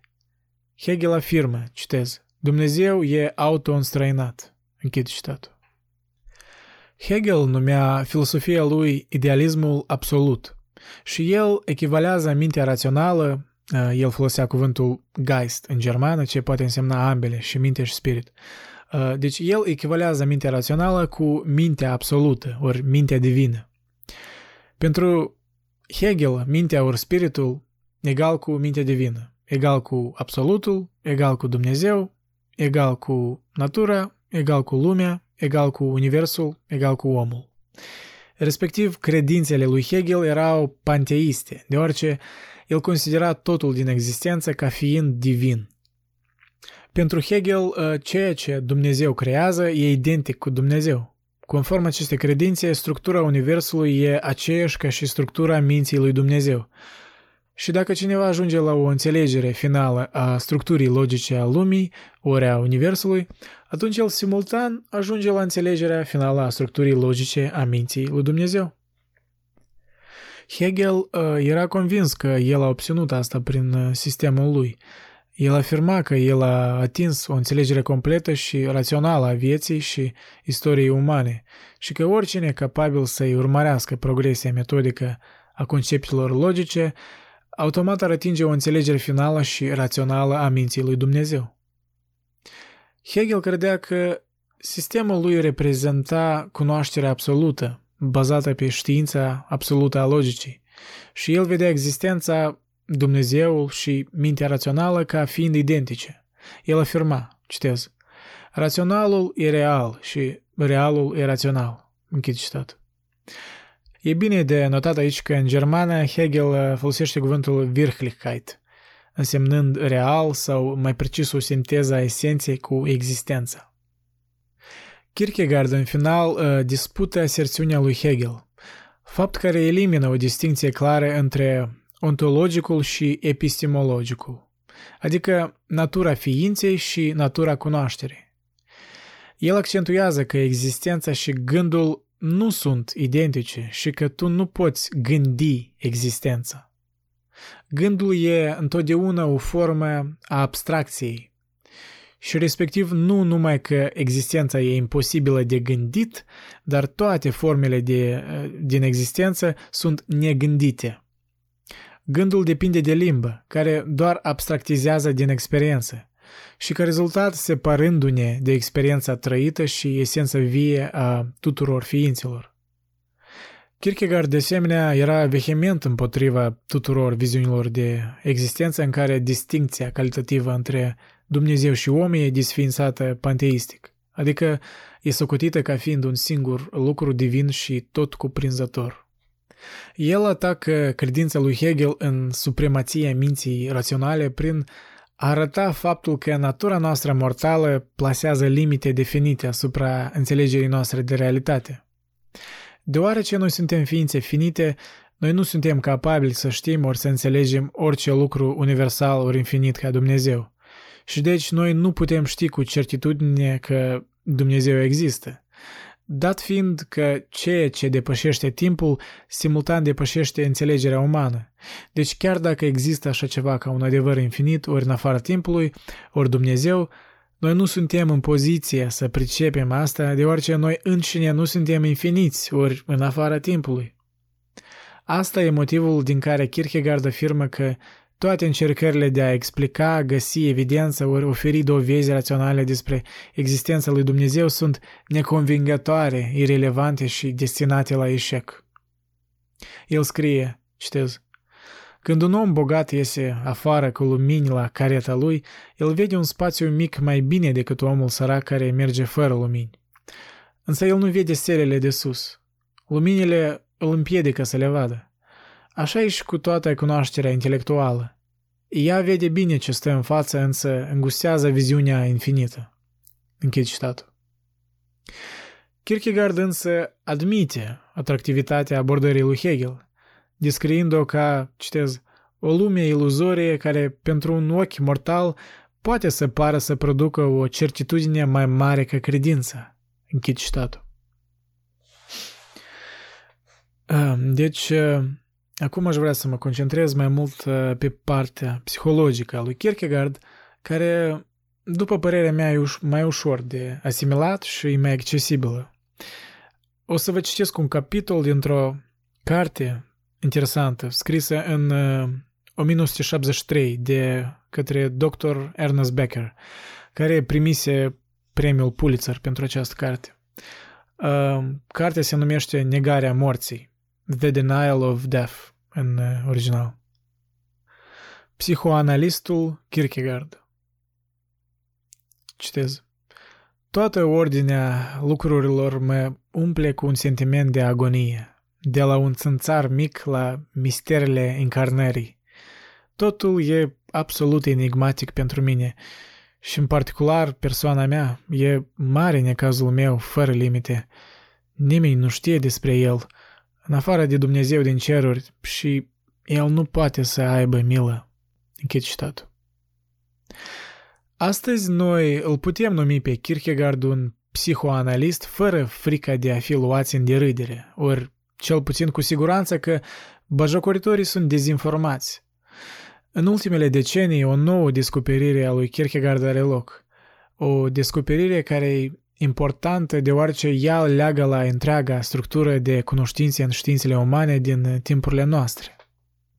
Noi obișnuiam să credem că este o diferență strictă între știință și credință și că psihiatria și religia erau prin urmare separate. Dar acum noi putem vedea că perspectivele religioase și psihiatrice uh, despre realitate sunt conectate intim. În primul rând, ele cresc una din alta istoric vorbind uh, și mai mult ca atât ele se fortifică una pe alta. Experiența psihiatrică și experiența religioasă nu pot fi separate nici subiectiv prin ochii unei persoane și nici obiectiv prin teoria dezvoltării caracterului. Nicăieri această simbioză a categoriilor religioase și psihiatrice nu e mai evidentă decât în lucrările lui Kierkegaard. El ne-a dat una din cele mai empirice analize a condiției umane vreodată furnizată de mintea umană. Dar ironic, nu era până la epoca ateistului științific Sigmund Freud că noi am putut vedea statura științifică a teologului Kierkegaard. Doar atunci noi aveam dovezile clinice ca să-i suportăm viziunile lui Kierkegaard. Psihologul Maurer uh, a sumarizat, perfect două decenii mai târziu. Citez. Freud trebuia să trăiască și să scrie înainte ca primele lucrări ale lui Kierkegaard să fie înțelese și apreciate corect. Închid citatul. Au fost câteva încercări bune de a arăta cum uh, Kierkegaard anticipa datele moderne a psihologiei clinice. Majoritatea existențialiștilor europeni au avut ceva de spus despre el. Kierkegaard argumenta că analiza lui a condiției umane duce direct la problema credinței și a lui Dumnezeu. Deși el scrise în anii 1840, el era mai degrabă post-freudian, fapt care transmite misteriositatea geniului său. Paradoxul existențial ca începutul psihologiei și religiei. Piatra de fundație a viziunii lui Kierkegaard despre om e mitul căderii, izgonirea lui Adam și Eva din grădina Edenului. În acest mit e conținut pătrunderea de bază a psihologiei de toate timpurile, că omul e o uniune a opusurilor, a conștientizării de sine și a corpului fizic. Omul a reieșit din acțiunea intrinsecă lipsită de gând a animalelor primitive și a ajuns să reflecte asupra condiției sale. El a primit o conștiință a individualității sale și a divinității parțiale în creare. Frumusețea și unicitatea feței și numelui.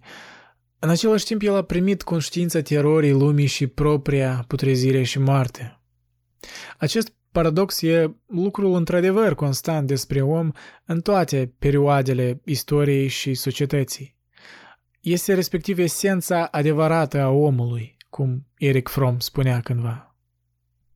Psihologii principali moderni și-au pus această înțelegere ca piatra de temelie a înțelegerii lor. Însă Kierkegaard deja i-a consultat pe ei. Citez. Mai departe de această înțelegere, psihologia nu poate să treacă. Și mai mult decât atât, ea poate verifica acest punct iarăși și iarăși în observarea sa a vieții omenești. Închid citat. Căderea în conștientizare de sine, reieșirea din ignoranța confortabilă în natură, a avut o pedeapsă mare pentru om. I-a dat groază sau anxietate. Unul nu găsește groază într-o fiară, spune Kierkegaard. Citez. Exact din cauza că după natura sa, fiara nu e calificată de spirit. Închid citatul. Prin spirit, el are în vedere sinele sau identitatea internă simbolică. Fiara nu o are, e ignorantă, spune Kierkegaard, deci e inocentă, iar omul e o sinteză a sufletescului și fizicului și ca consecință trăiește în anxietate, iarăși prin sufletesc el are în vedere conștient de sine. Citez. Dacă un om ar fi o fiară ori un înger, el nu ar fi capabil să fie în teroare, întrucât el e o sinteză, el e capabil să fie în teroare. Însă și omul produce teroarea. Închid citatul. Anxietatea omului e o funcție a ambiguității sale pure și a lipsei totale de putere de a depăși acea ambiguitate, să fie direct un animal sau un înger. El nu poate trăi nepăsător față de soarta lui și nici nu poate să preia controlul asupra sorții și să triumfeze deasupra ei prin a fi în afara condiției umane. Citez. Spiritul nu poate să se îndepărteze de la sine, adică conștiința de sine nu poate dispărea. Și nici omul nu e capabil să cadă în starea vegetativă, adică să fie animal pe deplin. El nu poate fugi de teroare. Închid citatul. Însă focusarea adevărată a terorii nu-i însuși ambiguitatea, ci rezultatul judecării asupra omului. Că dacă Adam mănâncă fructul din copacul cunoștinței, atunci Dumnezeu îi spune, tu vei muri cu siguranță. Cu alte cuvinte, teroarea finală a conștiinței de sine e conștientizarea propriei morți, care e sentința ciudată care e dată doar omului din toată lumea animalelor. Asta e semnificația mitului grădinii din Eden și redescoperirea psihologiei moderne, că moartea e cea mai ciudată și cea mai mare anxietate a omului. Caracterologia lui Kierkegaard Întreaga înțelegere a caracterului uman al lui Kierkegaard e că structura sa e construită să evite percepția că, citez, teroarea, perzania și anihilarea locuiește alături de fiecare om. Închid citat. El înțelegea psihologia la fel cum un psihoanalist modern o înțelege că sarcina ei principală e să descopere strategii care omul le utilizează pentru a evita anxietatea. Ce stil ar folosi el pentru a funcționa automat și necritic în lume și cum acest stil îi paralizează creșterea lui adevărată și libertatea acțiunii și alegerii?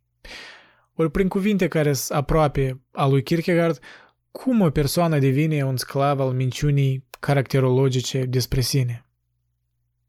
Kierkegaard descrie aceste stiluri cu o strălucire care astăzi pare misterioasă și cu un vocabular care sumarizează majoritatea teoriei psihoanalitice a defensivei caracterului de astăzi. În timp ce astăzi noi vorbim despre mecanismele de defensivă, care presia și negarea, Kierkegaard vorbea despre aceleași lucruri în uh, termeni diferiți. El se referea la faptul că majoritatea lumii trăiește într-o semi-obscuritate despre condiția sa proprie. Ei sunt într-o stare de tăcere unde își blochează propriile percepții de realitate. El înțelegea caracterul obsesiv, uh, rigiditatea persoanei care a fost nevoită să-și construiască defensive extra groase împotriva anxietății, o armură grea a caracterului și el descria acest om în felul dat. Citez. Un partizan al celei mai rigide ortodoxii. El știe totul, se închină în fața Sfântului, Adevărul pentru el e un ansamblu de ceremonii. El vorbește despre cum el se prezintă în fața tronului dumnezeiesc. De câte ori cineva trebuie să se închine, el știe totul la fel cum un student care e capabil să demonstreze propoziția matematică cu literele ABC, însă nu atunci când ele schimbate cu DEF. Respectiv, el e într-o teroare atunci când aude ceva care nu e aranjat în aceeași ordine. Închid citatul. Nu-i niciun dubiu că prin tăcere Kierkegaard se referă la ceea ce noi astăzi numim represiunea. E personalitatea închisă, cel ce s-a pus un grajd împrejurul lui în copilărie, nu și-a testat propriile forțe în acțiune, nu a fost liber să se descopere pe sine și lumea lui într-un mod relaxat. Dacă copilul nu e împovărat de prea multă blocare a acțiunilor sale, prea multă infecție cu anxietatea părinților săi, el poate să-și dezvolte defensivele lui într-o formă mai puțin monopolizantă, să rămână cât de cât fluid și deschis în caracterul său. El e pregătit să testeze realitatea mai mult în termenii acțiunilor și experimentării proprii și mai puțin în baza autorității delegate și a prejudecării. Kierkegaard înțelegea această diferență prin a face distinția între tăcerea elevată și tăcerea greșită. El a continuat chiar prin a da un sfat în stilul lui Jean-Jacques Rousseau de a-ți crește copiii cu o orientare de caracter corectă. Citez. E de o importanță infinită ca un copil să fie crescut cu o concepție a tăcerii elevate și să fie salvat de tăcerea greșită. Pe din afară, e ușor să percepi când a venit momentul să-l leși pe copil să meargă singur. Arta constă în a fi prezent, constant și totuși de a nu fi prezent. Să-l leși pe copil să se dezvolte pe sine, în timp ce oricum să-l studiezi și să-l controlezi. Arta e în a-l lăsa pe copil cu sine însuți în cea mai mare măsură și să-ți exprime această aparentă abandonare în așa fel ca, fiind neobservată, tu în același timp știi totul. Și tatăl care îl educă și face totul ce i s-a încredințat pentru copil, dar nu l-a prevenit să devină tăcut, a întâmpinat o răspundere mare. Închid citatul. La fel ca și Rousseau și John Dewey, uh, Kierkegaard avertizează părintele să lase copilul să-și facă singur explorarea lumii și să-și dezvolte puterile sale experimentale. El știe că copilul trebuie să fie protejat împotriva pericolelor și că vegherea din partea părintelui e de o importanță vitală, însă el nu vrea ca părintele să-și bage propriile anxietăți în scenă, să-i taie acțiunea copilului înainte să fie absolut necesar. Astăzi noi știm că asemenea copilărie de sine stătătoră îi dă copilului încrederea în sine în fața experiențelor pe care n-ar fi avut-o dacă era să fie blocat prea mult. Asta îi dă un suport intern și anume acest suport intern îi permite copilului să-și dezvolte tăcerea elevată, ori rezerva, adică o evaluare a lumii controlată bine de ego și încrezută în sine din partea personalității care e mai capabilă și să se deschidă mai ușor uh, experiențelor. Și anume acest suport intern îi permite copilului să-și dezvolte tăcerea elevată, ori rezerva, adică o, o evaluare a lumii controlată bine de ego și încrezută în sine din partea personalității care e mai capabilă să se deschidă mai ușor experiențelor. Tăcerea greșită, pe de altă parte, e rezultatul blocării excesive, anxietății excesive, în care e nevoie de prea mult efort pentru a face față experiențelor de un organism care a devenit supraîncărcat și slăbit în controlul său. Asta înseamnă ca rezultat că va fi și mai multă represiune automatică de o personalitate esențial închisă. Și deci, pentru Kierkegaard, lucrul bun e deschiderea spre posibilitățile și alegerile noi, abilitatea de a sta în fața anxietății. Închiderea e un lucru rău, ceea ce îl descurajează pe om să încerce lucruri noi și să-și lărgească percepțiile și experiențele din viață. Cel închis se separă de revelație și are o perdea ce acoperă persoana sa de lumea înconjurătoare. În mod ideal, ce perdea e transparentă, iar pentru un om închis, ea e întunecată. E ușor de văzut că tăcerea e exact ceea ce noi astăzi numim minciuna caracterului și Kierkegaard o numește la fel. Citez. E ușor de văzut că tăcerea greșită semnifică o minciună, ori dacă preferi, un neadevăr.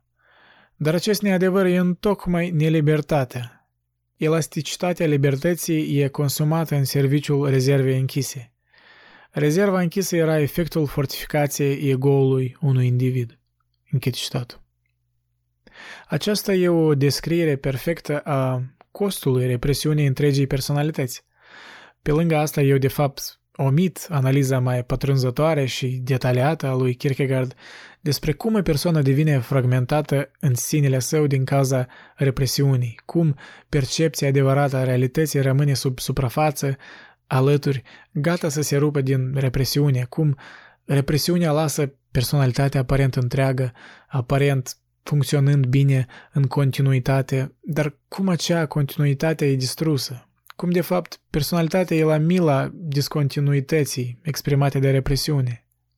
Pentru o minte modernă și antrenată clinică, semne analiză ar trebui să fie extraordinară. Kierkegaard înțelegea că minciuna caracterului e construită deoarece copilul are nevoie să se ajusteze la lume, la părinți și la dilemele existențiale proprii.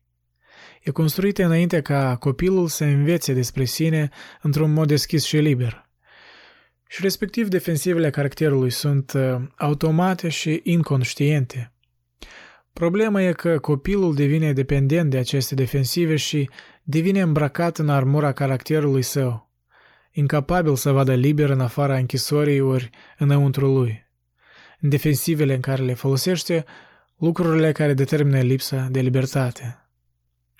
Cea mai bună speranță a lui e că tăcerea nu va fi greșită ori masivă, în care caracterul său e prea fricos de lume ca să se deschidă către posibilitățile experienței.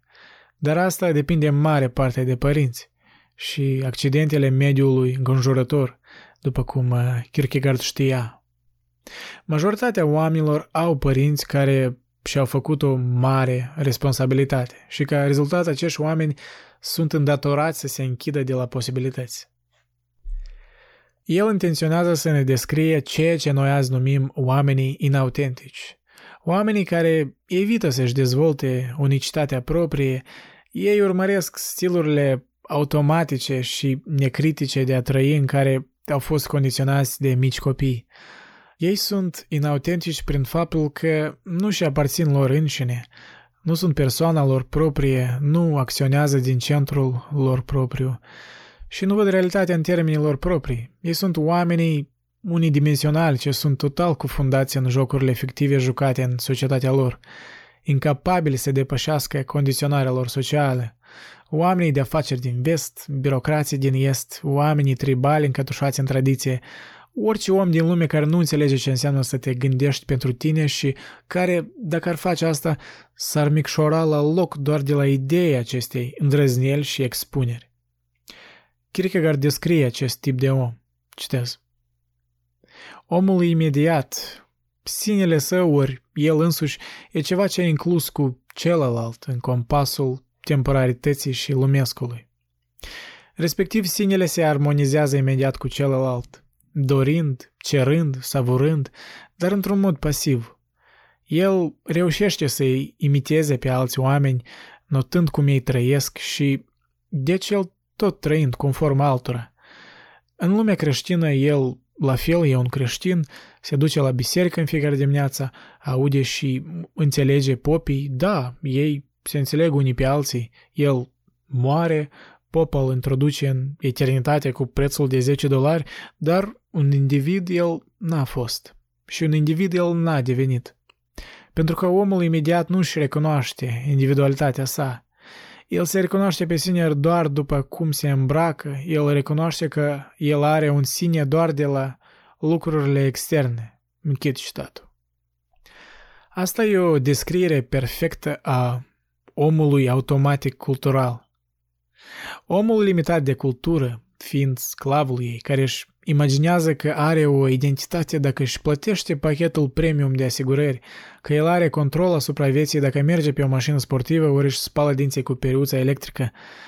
Astăzi, omul inautentic ori omul imediat sunt tipuri familiare, după decenii ale analizii marxiste și existențialiste a sclaviei omenești către sistemul său social. Dar în timpurile lui Kierkegaard ar trebui să fi fost un șoc să fii un locuitor al orașului modern și să fii considerat un filistin în același timp. Filistinism pentru Kierkegaard înseamnă trivialitate, omul legănat de rutinile zilnice a societății.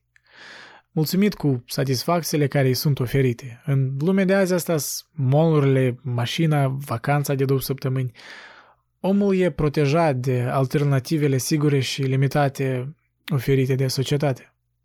Și dacă el nu privește în afara drumului său, el poate să-și trăiască viața cu o anumită securitate monotonă. Citez. Lipsit de imaginație, cum de obicei e un filistin, el trăiește într-o provincie trivială a experienței de cum lucrurile trebuie să fie, ce e posibil, ce de obicei se întâmplă, filistinismul se potolește pe sine în trivialități. Închid citatul. De ce omul acceptă să trăiască o viață trivială?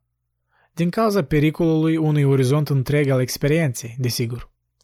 Asta e motivația mai adâncă a filistinismului, că el celebrează triumful peste posibilitate, peste libertate. Filistinismul își cunoaște inamicul adevărat. Libertatea e periculoasă. Dacă o urmărești din toată inima, ea te amenință să te arunce în aer. Dacă te lași de ea cu totul, devii un prizonier al necesității. Cel mai sigur lucru e să joci pe linia de ce e posibil din punctul de vedere social. Cred că asta e semnificația observării lui Kierkegaard. Citez. Deoarece filistinismul crede că controlează posibilitatea, crede că odată ce a decodat elasticitatea uriașă în domeniul probabilității ori în casa de nebuni, el ține acea posibilitate ca prizonier. El poartă posibilitatea ca pe un prizonier în cușca probabilității și o arată la restul lumii. Închid citatul. Kierkegaard ca teoreticianul psihozei. Însă acum ceva nou intră în discuție. Kierkegaard vorbește despre decodarea elasticității libertății uriașe în casa de nebuni, unde e ținut ca prizonier. Ce are în vedere el prin așa imagine condensată? Pentru mine, el are în vedere că unul din pericolele cele mai mari în viață e prea multă posibilitate și că locul unde găsim oameni care au cedat acestui pericol e casa de nebuni. Aici Kierkegaard arată că el era un teoretician maestru nu doar a patologiei culturale normale, ci și a patologiei anormale a psihozei. El înțelege că psihoza e nevroza împinsă la extremitatea sa. Kierkegaard desenează pentru noi un portret incredibil de larg și bogat a tipurilor eșecurilor omenești, feluri în care omul cedează și e bătut de viață și de lume, bătut deoarece el nu reușește să înfrunte adevărul existențial al situației lui.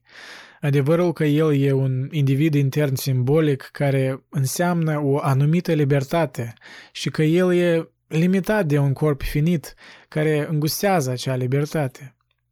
Încercarea de a ignora oricare aspect a situației umane, de a suprima posibilitatea ori nega necesitatea, înseamnă că omul va trăi o minciună și va ieșua să-și realizeze natura adevărată.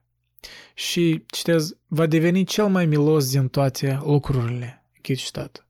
Dar omul nu e mereu atât de norocos. El nu poate întotdeauna să treacă prin viață doar prin a fi milos.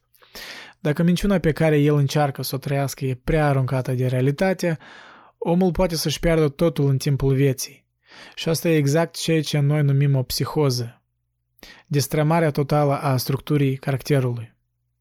Dacă Kierkegaard e să fie considerat un maestru al analizei situației umane, el trebuie să ne arate că el înțelege extremele condiții umane la fel ca și chestiile culturale zilnice. Și asta e exact ce el face în discuția extremelor de prea multă și prea puțină posibilitate. Prea multă posibilitate e încercarea din partea persoanei de a supraaprecia puterile identității sale simbolice. Acest fapt reflectă încercarea de a exagera o jumătate a dualismului uman în detrimentul celelalte. În acest sens, ceea ce noi numim schizofrenie e o încercare a identității simbolice de a nega limitările corpului finit. Și făcând asta, persoana întreagă e scoasă din echilibru și e distrusă. E de parcă libertatea creativității care își are tulpina în identitatea simbolică nu poate fi conținută de corp și persoana e sfâșiată. Asta e cum noi înțelegem schizofrenia astăzi, ca o divizare a identității de sine și a corpului, O despicare în care sinele nu e fixat, e nelimitat, nu e legat destul de lucrurile cotidiene, nu e destul de conținut în comportamentul fizic demn de încredere. Și asta e cum Kierkegaard înțelege problema. Citez. Deoarece sinele e o sinteză în care finitul e factorul limitant, iar infinitul e factorul ce extinde, disperarea infinitului e respectiv fantasticul, nelimitatul. Închid citatul. Prin disperarea infinitului, Kierkegaard are în vedere boala personalității, opusul sănătății. Și ca rezultat, persoana devine bolnavă prin cufundarea în nelimitat. Sinele simbolic devine fantastic, ca și în cazul schizofreniei, când se rupe de la corp, de la un temei sigur în experiența reală în lumea cotidiană. Schizofrenicul în plină floare e abstract, aerian, ireal. El se agită în afara categoriilor pământești de timp și spațiu, plutește în afara corpului său, rămâne într-un prezent etern, nu-i subiect al morții și destrucției. El a învins aceste limitări în fantezia lui, ori, mai bine spus, în faptul că și-a părăsit corpul, el a renunțat la limitările lui. Descrierea lui uh, Kierkegaard nu numai că e elocventă, ci și e cu o precizie clinică. Citez. La general vorbind, fantasticul e ceea ce îl duce pe om atât de mult în infinit că pur și simplu îl duce în afara sinelui său și cu aceasta îl previne să se reîntoarcă la sine. Și când sentimentul devine fantastic, sinele e simplu vorbind evaporat mai mult și mai mult. Sinele respectiv trăiește o existență fantastică într-o călătorie abstractă după infinitate, ori într-o izolare abstractă, mereu ducând lipsa de sine de la care tocmai se îndepărtează și mai mult. Închid citatul. Această idee e exact confirmată și de psihiatrul Ronald Lang, care scrise extensiv despre psihoză. Iarăși continuăm cu gândul lui Kierkegaard. Citez. Acum, dacă posibilitatea întrece necesitatea, sinele fuge de la sine, cu scopul de a nu avea o necesitate să se întoarcă undeva. Atunci asta e disperarea ori boala posibilității. Sinele devine o posibilitate abstractă care se obosește prin a se zbate în posibilul. Dar nu se mișcă din loc și nu și nu se duce undeva, deoarece anume necesarul și este locul. Atunci să devii tu însuți este exact o mișcare în loc. Închid citatul. Kierkegaard are în vedere că, că dezvoltarea persoanei e o dezvoltare în adâncime, dintr-un centru fixat în personalitate. Un centru care unește ambele aspecte ale dualismului existențial, sinele și corpul. Însă, așa tip de dezvoltare are nevoie exact de o recunoaștere a realității, realității limitelor tale. Citez. Ce îi lipsește acum sinelui, el asigur realitatea, cum oamenii de obicei spun celui ce devine ireal. Însă în urma inspecției mai amănunțite îți dai seama că așa om duce lipsa de necesitate. Ce într-adevăr lipsește e puterea să te supui necesarului din sine însuți, să te supui limitării tale. Respectiv, nenorocirea nu constă în faptul că asemenea sine nu a însemnat nimic în lume. Nu. Nenorocirea e că omul nu a devenit conștient de sine, conștient că sinele care îl reprezintă e ceva perfect definit și la fel e și necesarul.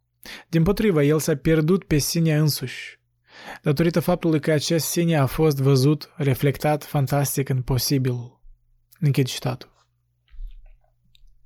Desigur, această descriere atinge și omul cotidian pe lângă extremele schizofrenii și e doar forța argumentului analizei lui Kierkegaard ce permite că aceste două cazuri să fie plasate pe același spectru. Citez. În loc să cheme înapoi posibilitatea în necesitate, omul urmărește posibilitatea și în sfârșit nu-și poate găsi calea înapoi la sine. Închid citatul. Același fapt, la general vorbind, e adevărat și cu uh, următorul lucru – care ar putea descrie omul mediu care trăiește într-o lume simplă de un val mare de energie și fantezie interne. Ca Walter Mitty, ori ceea ce noi astăzi numim schizofrenici ambulatorii. cei a cărui sine și corp sunt într-o relație foarte rarefiată, însă care cumva reușesc, necântând la asta, să trăiască fără să fie scufundați de energiile și emoțiile interne, de imagini fantastice, sunete, frici și speranțe pe care ei nu le pot conține. Citez. Dar în ciuda faptului că un om a devenit fantastic în felul ăsta, el ar putea cu toate acestea să fie perfect capabil să continue să trăiască. Să fie un om, după cum ar părea, să se ocupe cu lucruri temporare, să se însoare, să aibă copii, să câștige onoare și stimă. Și poate nimeni nici nu observă că, într-un sens mai profund, el duce lipsa de un sine. Închid citatul.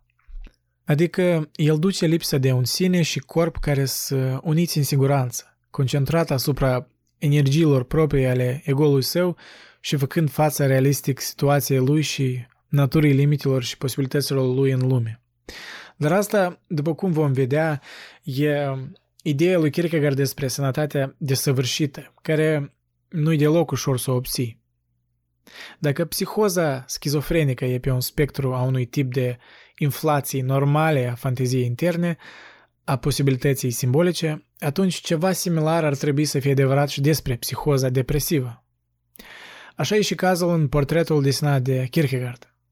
Psihoza depresivă e extremă de pe spectrul necesității prea multe, adică a finitudinii prea multe, a prea multe limitări din partea corpului și a comportamentelor persoanei în lumea reală și libertatea insuficientă a sinelui, a posibilității simbolice interne. Asta e cum noi înțelegem uh, psihoza depresivă astăzi, ca o înmlăștenire în cerințele altora, a familiei, a lucrului, orizontul îngust a datorilor zilnice. În asemenea mlăștenire, individul nu simte ori nu vede că ar avea alternative, nu-și poate imagina alte alegeri ori căi alternative de a trăi. Nu se poate elibera de la rețeaua obligațiilor, chiar dacă aceste obligații nu îi mai dau un sens de stimă de sine, de valoare primordială, de, de a fi un contribuitor eroic la viața din jur, chiar și prin îndeplinirea datoriilor zilnice, familiale și de lucru. Ca și cum am speculat eu odată, schizofrenicul nu e destul de construit în această lume, ceea ce Kierkegaard a numit boala finitudinii. Depresivul, pe de altă parte, e construit în această lume prea solid, prea apăsător. Kierkegaard o puse așa, citez. Dar în timp ce un tip de disperare plonjează violent în infinit și se pierde pe sine însuși, al doilea tip de disperare permite ca sinele să existe ca într-o stare de fraudă din partea altora. Prin a vedea o multitudine de oameni, prin a participa în diverse afaceri lumești, prin a deveni înțelept despre cum lucrurile stau în această lume, asemenea om se uită pe sine. Nu îndrăznește să creadă în sine, găsește că e prea aventuros acest lucru de a se găsi pe sine și e mult mai ușor și mai sigur să fii ca alții, să devii o imitație, un număr, un cifru din mulțime. Închid citat. Asta e o caracterizare superbă a omului, așa zis, cultural normal. Cel ce nu îndrăznește să ia apărarea scopurilor lui pentru că asta ar însemna prea mult pericol, prea multă expunere. Mai bine să nu fii tu însuți, mai bine să trăiești ascuns în alții, incorporat într-o ramă a obligațiilor și datoriilor sociale și culturale. Iarăși, acest tip de Caracterizarea trebuie înțeles ca fiind pe un spectru, la extrema căreia noi găsim psihoza depresivă. Persoana abătută e atât de înfricoșată să fie ea însuși, atât de fricoasă să-și exercite propria individualitate, să insiste la ce ar putea fi scopurile sale, condițiile sale de a trăi, că ea pare literalmente stupidă. Ea nu pare să înțeleagă situația în care se află, nu poate să vadă dincolo de fricile sale, nu poate sesiza de ce e împotmolită. Kierkegaard îi spuse frumos. Citez. Dacă unul ar compara tendința de a alerga sălbatic în posibilitatea cu efortul unui copil de a spune cuvinte, lipsa posibilității e ca și cum ai fi prost, deoarece fără posibilitate omul nu poate, ca să zicem așa, lua aer. Închid citatul. Asta e exact condiția depresiei, că unul de abia răsuflă ori se mișcă. Una din tacticile inconștiente pe care persoana deprimată o folosește pentru a face vreun sens din situație e să vadă pe sine ca imens de lipsită de valoare și vinovat. Asta e o invenție miraculoasă, într-adevăr, uh, pentru că îi permite să iese din condiția sa de muțenie și să facă un fel de conceptualizare a situației lui, un sens din tot asta. Chiar dacă el trebuie să-și asume toată vina ca inculpatul care cauzează atâta mizerie inutilă altora. Ar putea oare Kierkegaard să se refere la asemenea tactică atunci când a spus, citez, Uneori, inventivitatea imaginației umane e suficientă să asigure posibilitatea. Închid citatul. În orice caz, condiția depresiei ar putea permite o inventivitate ce creează o iluzie a posibilității, a sensului, a acțiunii, însă ea nu oferă o posibilitate reală.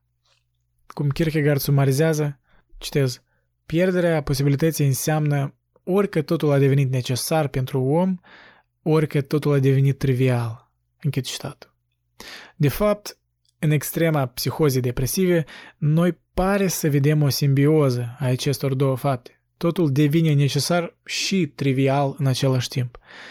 Faptul care duce la o disperare totală.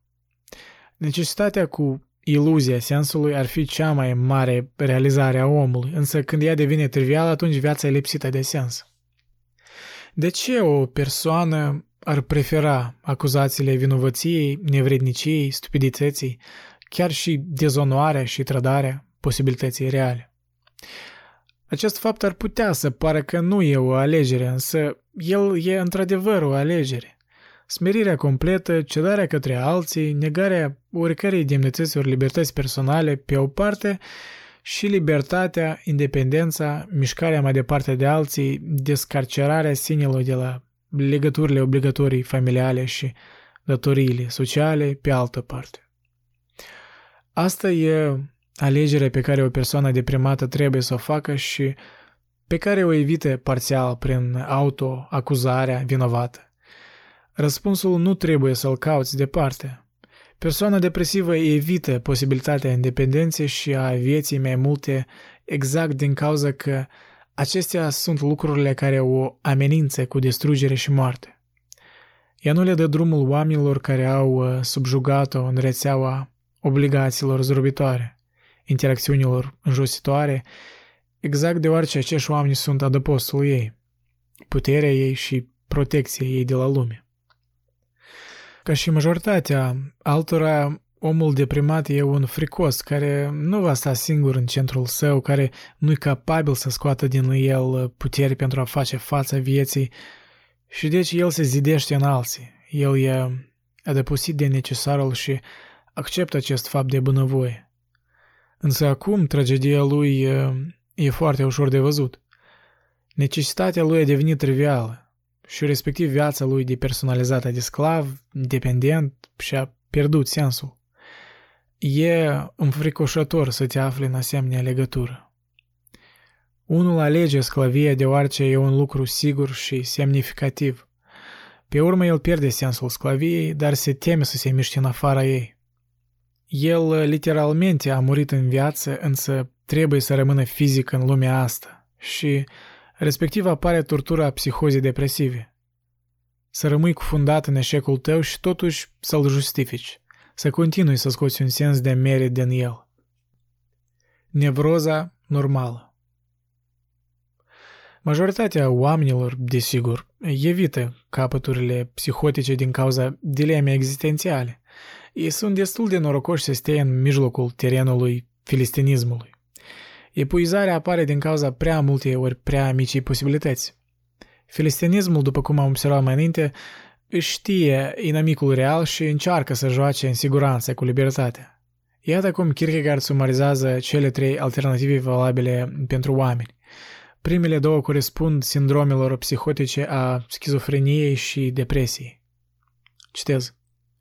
Căci prin curajul disperării omul a urcat în sus și a fugit sălbatic în posibilitate. Dar fiind zdrobind de disperare, omul se tulbure împotriva existenței și pentru care totul a devenit necesar. Dar filistinismul își celebrează neînsuflețit triumful său. Își imaginează că e un stăpân și nu observă că anume de asta el devine un captiv și sclav al apatiei și devine cel mai jalnic din toate lucrurile. Chit citatul.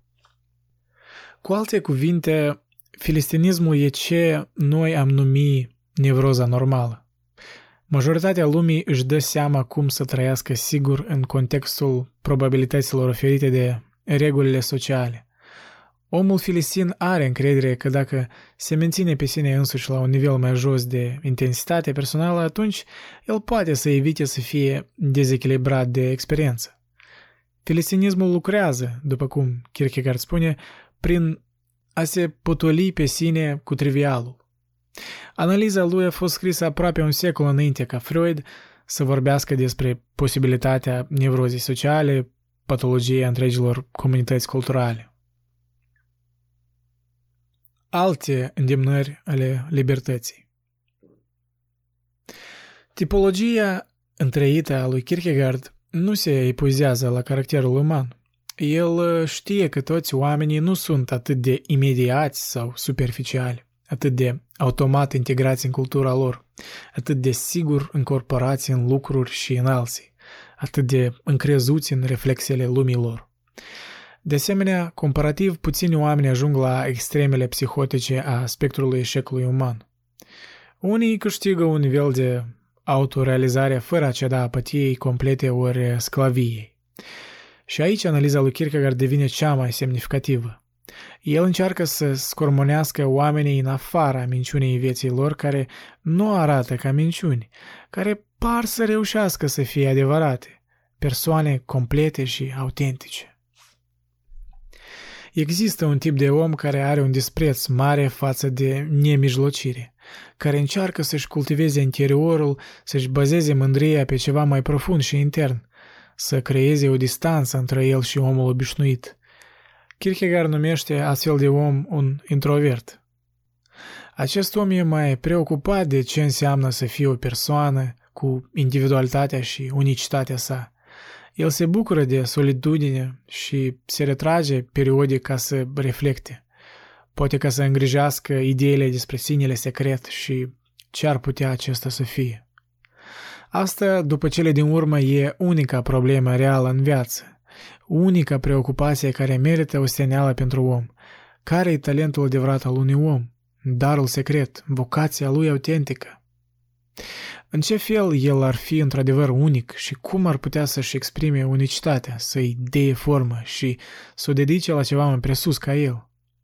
Cum o persoană poate să-și ia sinele privat, misterul mare pe care îl simte în inima lui, în emoțiile lui, în dorințele lui și să le utilizeze ca să trăiască mai distinctiv, să îmbogățească pe sine și omenirea cu calitatea ciudată a talentului său. În adolescență, majoritatea din noi zvâcnesc cu această dilemă, exprimând-o sau în cuvinte și gânduri sau prin simpla durere tăcută și dor. Dar de obicei viața ne suge în activități standardizate.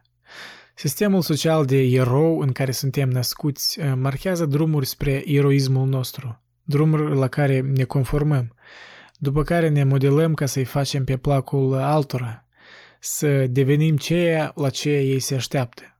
Și în loc să lucrăm asupra secretului nostru intern, noi gradual îl acoperim și uităm de el, în timp ce devenim oameni pur externi jucând cu succes jocul eroic standardizat în care nimerim prin accident, prin conexiuni familiale, prin patriotismul reflexiv, ori prin simpla necesitate de a mânca, ori impulsul de a ne procrea. Eu nu spun că introvertul Kierkegaard își păstrează această căutare internă pe deplin vie ori conștientă ci doar că ea reprezintă o problemă oricum mai puțin conștientă decât în cazul unui om înghițit și imediat.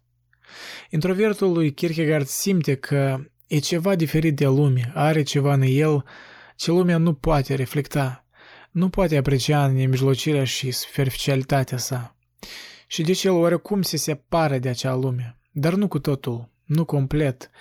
Ar fi atât de bine ca el să fie sinele care vrea să fie să-și realizeze vocația, talentul său autentic, dar e periculos, ar putea supăra lumea lui complet. El e totuși în cele din urmă fundamental slab, într-o poziție de compromis. Nu un om imediat, dar nici un om adevărat, chiar dacă el are aparența unui om adevărat. Kierkegaard îl descrie. Citez. Din exterior, el e pe deplin un om adevărat, el e un om de universitate, sos și tată, chiar și un funcționar civil neobișnuit de competent, un tată respectuos, foarte blând cu soția și grijuliu cu copiii lui. Și un creștin? Păi, da, el e și un creștin în felul său, dar totuși el preferabil evită să discute acest subiect. El rar se duce la biserică pentru că are impresia că majoritatea preoților n-au idee despre ce vorbesc.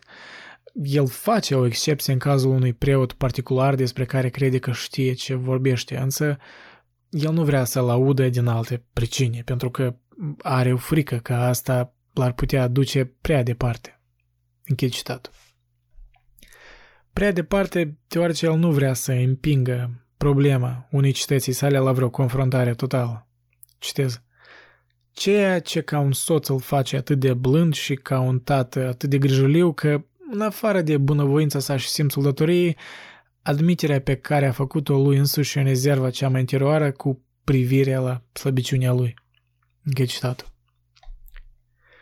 Și deci el trăiește într-un fel de incognito, mulțumit să joace în solitudinea lui periodice cu ideea de cine ar putea el deveni într-adevăr, mulțumit să insiste la o diferență mică, să se mândrească cu o superioritate vag simțită.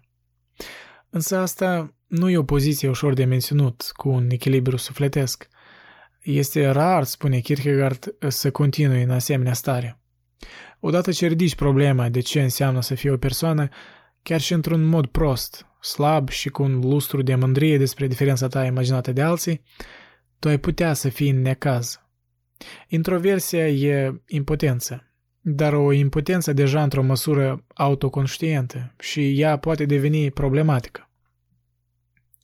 Ea poate duce la o iritare din cauza dependenței tale de familie și lucru, o roadere ulceroasă ca reacție la a fi restrâns, un sentiment de sclavie în siguranța ta.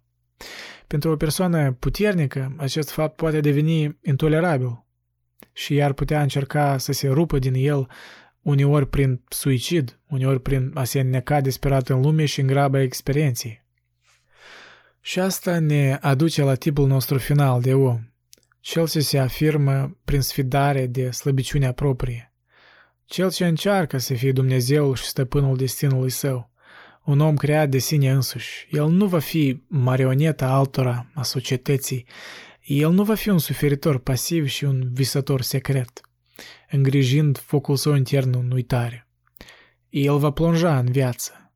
Citez, în distracțiile întreprinderilor mărețe, el va deveni un spirit neobosit care vrea să uite, ori el va cauta uitarea în senzualitate, poate că în dezmăț.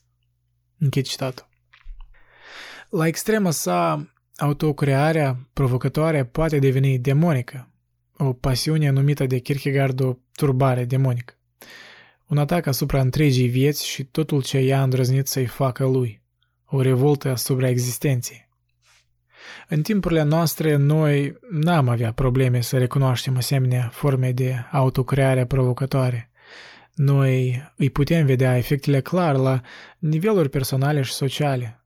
Noi suntem martorii noului cult de senzualitate care pare să repete naturalismul sexual a lumii Romei antice. E o trăire doar pentru această zi, cu o desconsiderare a zilei de mâine, o imersiune în corp și experiențele și senzațiile sale imediate, intensitatea atingerii, umflătura trupului omenesc, gust și miros. Scopul acestei trăiri e să nege lipsa controlului unui asupra evenimentelor, lipsa lui de putere, imprecizia sa ca persoană într-o lume mecanică ce se învârte spre putrezime și moarte. Eu nu spun că asta e rău. Această redescoperire și reaserțiune a vitalității de bază a uneia ca un animal. Lumea modernă în cele din urmă a vrut să nege persoanei propriul său corp. Chiar și emanarea sa de la centrul său animal a vrut să-l facă o abstracție depersonalizată complet. Dar omul totuși și-a păstrat corpul său asemănător cu maimuța și a înțeles că îl poate utiliza ca baza autoaserțiunii senzuale și paroase și dă naibii pe birocrați. Unicul lucru ce ar putea fi nedemn e reflexivitatea sa disperată. O sfidare care nu e reflectivă și atât de nestăpânită pe sine. Din punctul de vedere social, la fel, noi am văzut un prometeism provocător care, în esență, e inofensiv. Puterea încrezută care poate catapulta omul spre lună și să îi elibereze oarecum dependența lui completă și detențiunea sa pe pământ, cel puțin în imaginația lui. Partea urâtă a acestui prometeism e că e la fel de nechipzuit, o emersiune fără cap în răsfățul tehnologiilor, fără vreun gând la scopuri sau sens. Și deci omul dă o performanță pe lună, lovind mingi de golf care nu deviază din cauza lipsei de atmosferă. Triumful tehnic a maimuței versatile, ca și cum Stanley Kubrick a arătat descurajant în filmul 2001 Odiseea spațială. La nivele mai amenințătoare, sfidarea omului modern de accident, rău și moarte preia forma creșterii vertiginoase a producției bunurilor consumeriste și militare. Duse la extrema sa demonică această sfidare ne-a oferit pe Hitler și Vietnam o furie către impotența noastră, o desconsiderare a condiției noastre animale, a limitărilor noastre de creaturi jalnice. Dacă noi nu avem atotputernicirea Dumnezeilor, cel puțin putem distruge ca Dumnezeii Semnificația maturității Nu e nevoie ca Kierkegaard să fi trăit în timpul nostru ca să înțeleagă aceste lucruri. Ca și istoricul artei și culturii Jacob Burckhardt, Kierkegaard deja vedea aceste lucruri fiind preconfigurate în timpul lui, deoarece el înțelegea cât de mult costă să te minciunești pe tine însuți. Toate caracterele schițate de el până acum uh, reprezintă gradurile diferite de a te minți pe tine însuți în relație cu realitatea condiției umane. Kierkegaard s-a angajat în acest exercițiu extrem de complicat și incredibil de subtil doar dintr-o singură cauză, pentru a fi capabil în sfârșit să deducă cu autoritate ce va fi o persoană dacă n-ar minciuni. El voia să arate multiplele căi prin care Viața se împrăștie și dă faliment când omul se închide de la realitatea condiției lui. Ori cel puțin, ce creatură jalnică și lipsită de demnitate omul poate fi când își imaginează că prin a trăi doar pentru el însuși își uh, îndeplinește natura sa. Și acum Kierkegaard ne oferă fructul de aur al tuturor eforturilor sale chinuitoare. În loc de capitele de drum a impotenței umane, ecocentrism și autodistrugere, el acum ne arată ce o posibilitate adevărată ar putea fi pentru un om. La urma urmei, Kierkegaard uh, era cu greu un savant uh, dezinteresat. El și-a oferit descrierea sa psihologică deoarece a aruncat o privire la libertatea pentru om. El era un uh, teoretician a personalității deschise, a posibilității umane. În această căutare, psihiatria din zilele noastre rămâne cu mult în urma lui Kierkegaard. El n-avea o idee ușoară despre ce este sănătatea, dar el știa ce ea nu era. Sănătatea nu era ajustarea normală, orice numai nu asta, după cum el a înfruntat dureri analitice sfârșitoare pentru a ne arăta acest fapt. A fi un om cultural normal e pentru Kierkegaard a fi bolnav, fie că tu știi de asta sau nu. Citez, există așa lucru ca sănătate afectivă, închid citat. Nietzsche mai târziu a exprimat un gând similar. Citez, ar exista oare, o întrebare la psihiatri, nevroze ale sănătății? Închid citat. Dar Kierkegaard nu numai că a pus întrebarea, el de fapt a și răspuns-o. Dacă sănătatea nu-i normalitatea culturală, atunci ea ar trebui să se refere la altceva. Ar trebui să țintească dincolo de situația obișnuită a omului, ideile lui uzuale. Sănătatea mentală, într-un cuvânt, nu e tipică, dar ideal tipică. E ceva mult mai departe de om, ceva ce trebuie de atins, de luptat pentru, ceva ce îl duce pe om dincolo de el însuși, persoana sănătoasă, individul adevărat, sufletul autorealizat, omul real, e cel ce s-a depășit pe sine. Cum poate unul să se depășească pe sine? Cum să se deschidă posibilității noi? Prin a conștientiza adevărul situației sale, prin a risipi minciuna caracterului său, prin a salva spiritul din închisoarea sa condiționată. Inamicul pentru Kierkegaard, ca și pentru Freud, e așa zisul complexul lui Oedipus. Copilul și-a construit strategii și tehnici pentru a-și păstra stima de sine în fața terorii situației lui. Aceste tehnici devin o armură care țin persoana ca pe un prizonier. Aceleași defensive de care are nevoie ca să se miște în viață, cu încrederea în sine, devin capcana lui pe tot parcursul vieții. Pentru a se depăși pe sine însuși, el trebuie să distrugă ceea de ce el are nevoie ca să trăiască. El trebuie să arunce într-o parte toate împrumuturile culturale și să stea dezgolit în fața furtunei vieții. Kierkegaard n-avea iluzii față de dorința omului la libertate. El știa cât de confortabili sunt oamenii înăuntrul închisorii defensivelor de caracter. Ca și mulți alți prizonieri, ei sunt confortabili în rutinile lor limitate și protejate și ideea unei parole în lumea largă a șansei, accidentului și alegerii îi terifiază. Noi trebuie doar să tragem o privire înapoi la confesiunea lui Kierkegaard în epigraful acestui capitol, ca să vedem de ce. În închisoarea caracterului, unul poate pretinde și simte că el e cineva, că lumea e flexibilă, că există un motiv din care trăiești, o justificare pregătită pentru acțiunea lui. Să trăiești automat și necritic e să fii asigurat de cel puțin de o parte minimă de eroisme culturale programate, ceea ce am putea numi eroism de închisoare, o îngânfare a inițiaților care știu. Chinul lui Kierkegaard era rezultatul direct de a vedea lumea așa cum este, în relație cu situația lui ca creatură. Închisoarea caracterului uneia e construită minuțios să nege doar un singur lucru. Creatulitatea sa, ori natura sa de creatură. Creatulitatea e teroarea. E destul odată să admiți că ești o creatură care se defechează și tu inviți oceanul primitiv al anxietății de creatură să te inundeze. Dar e mai mult decât o anxietate de creatură. E de asemenea anxietatea omului. Anxietatea care rezultă din paradoxul uman că omul e un animal conștient de limitarea lui animală. Anxietatea e rezultatul percepției adevărului condiției sale. Ce înseamnă să fii un animal conștient de sine? Ideea e ridicolă, chiar și monstruoasă. Înseamnă să știi că tu ești hrană pentru viermi. Asta e teroarea. Să apar din nimic, să ai un nume, conștiință de sine, sentimente interioare profunde, o dorință interioară sfârșitoare pentru viață și autoexpresie, și cu tot asta totuși să mori. Pare a fi o farsă, din cauza căreia un tip al omului cultural se rebelă deschis împotriva ideii de Dumnezeu. Ce fel de zeitate ar crea așa o hrană complexă și extravagantă de viermi? Zeități cinice, au spus grecii, ce folosesc chinurile omenești pentru amuzamentul propriu.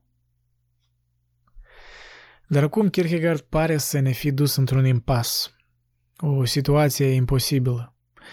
El ne-a spus că prin realizarea adevărului condiției noastre, noi ne putem depăși pe noi înșine – și pe de altă parte, el ne spune că adevărul condiția noastră e creaturalitatea noastră completă și mizerabilă, care pare să ne împingă și mai departe pe scara autorealizării și mai departe de orice posibilitate a autotranscendenței. Dar asta e o contradicție doar aparentă.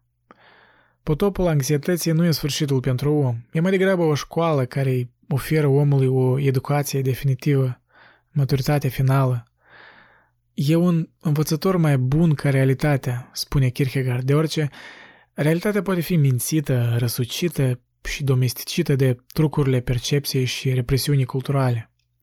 Dar anxietatea nu poate fi mințită. Odată ce stai față în față cu ea, ea îți dezvăluie adevărul situației tale și doar prin a vedea acel adevăr tu poți să-ți deschizi o posibilitate nouă pentru tine. Citez. Cel care e educat de groază sau anxietate e educat de posibilitate. Când asemenea persoană, respectiv pleacă din școala posibilității și știe mai bine ca un copil care știe alfabetul că el cere de la viață absolut nimic și acea teroare, ruină, anihilare locuiește alături de fiecare om și a învățat lecția profitabilă că fiecare groază care alarmează poate să devină în clipa următoare un fapt, el atunci va interpreta realitatea diferit.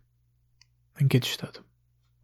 Fără niciun dubiu, Curiculumul în școala anxietății e dezvățarea de represiune, de totul de ce copilul s-a învățat să nege ca să se miște în viață cu un calm minim animalic. Kierkegaard, respectiv, e pus direct în tradiția augustiniană luterană adevărată. Educația pentru om înseamnă să stea față în față cu impotența și moartea. După cum Luther ne-a avertizat în secolul XVI, citez, eu spun să mori, să guști moartea de parcă ar fi prezentă. Închid citatul. Doar dacă guști moartea cu buzele corpului viu, poți ști emoțional că ești o creatură care va muri. Ce spune Kierkegaard, prin alte cuvinte, e că școala anxietății ne duce la o posibilitate doar prin distrugerea minciunii vitale a caracterului. Pare a fi ca o auto-înfrângere finală, un lucru ce unul n-ar trebui să-l facă, deoarece lui într-adevăr nu i-ar rămâne nimic. Dar fiți siguri, spune Kierkegaard. Citez. Direcția e destul de normală. Sinele trebuie sfărâmat pentru a deveni un sine. Închid citatul. Filosoful american William James a sumarizat frumos această tradiție luterană prin următoarele cuvinte. Citez. Asta e salvarea prin autodisperare, ca cel ce mare să fie născut într-adevăr, a teologiei luterane. Pasajul în nimic despre care Iacob Biom scria. Ca să-l primești, un punct critic trebuie trecut de obicei, un colț întors într-unul. Ceva trebuie să renunțe. O duritate nativă trebuie să se descompună și să lichefice. Închid citatul. Iarăși, asta e distrugerea armuriei emoționale a caracterului a budiștilor zen, a psihoterapiei moderne și de fapt a oamenilor autorealizați din toate epocile. Acel spirit mare spaniol, pe nume José Ortega, ne-a dat o frazare în particular de puternică la acestui tip de om. Cuvintele lui se citesc aproape exact ca lui Kierkegaard. Citez. Omul cu mintea clară e omul ce se eliberează de la ideile fantastice și privește vieții în față. Conștientizează că totul în ea e problematic și se simte el însuși pierdut. Și asta e adevărul simplu. El care acceptă acest fapt deja a început să-și găsească sinele său, să fie pe un teren ferm. Instinctiv, ca și naufragiații, el va încerca să caute ceva de ce să rămână agățat de împrejur. Și acea privire tragică, nemiloasă și absolut sinceră deoarece e o întrebare a salvării lui, îi va cauza să aducă ordine în haosul din viața lui. Astea sunt unicele idei autentice, ideile naufragiaților. Tot restul e retorică, posturizare, farsă. Cel ce nu se simte într-adevăr pierdut e fără iertare, adică el niciodată nu se găsește pe sine, nu vine împotriva propriei realități.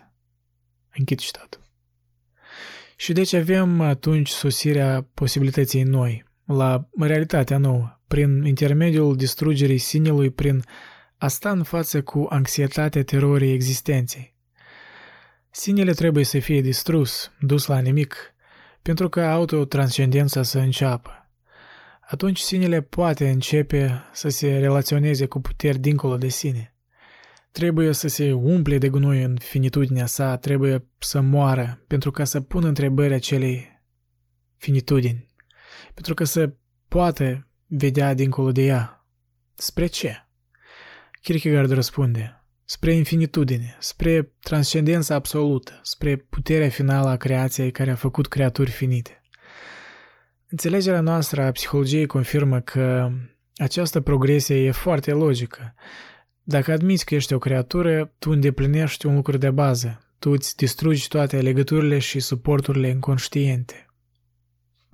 Fiecare copil se motivează pe el însuși prin o putere care îl depășește.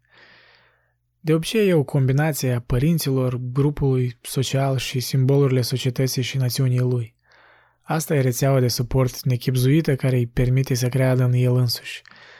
Deoarece el funcționează după securitatea automată a puterilor delegate.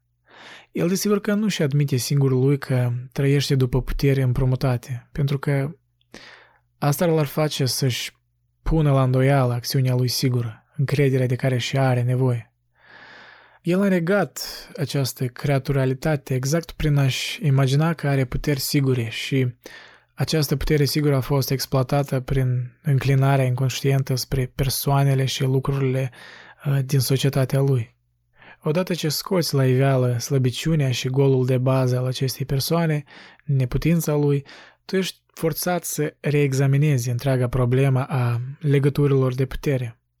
Tu ești nevoit să te gândești cum să le făurești spre o sursă reală de putere creativă și generativă.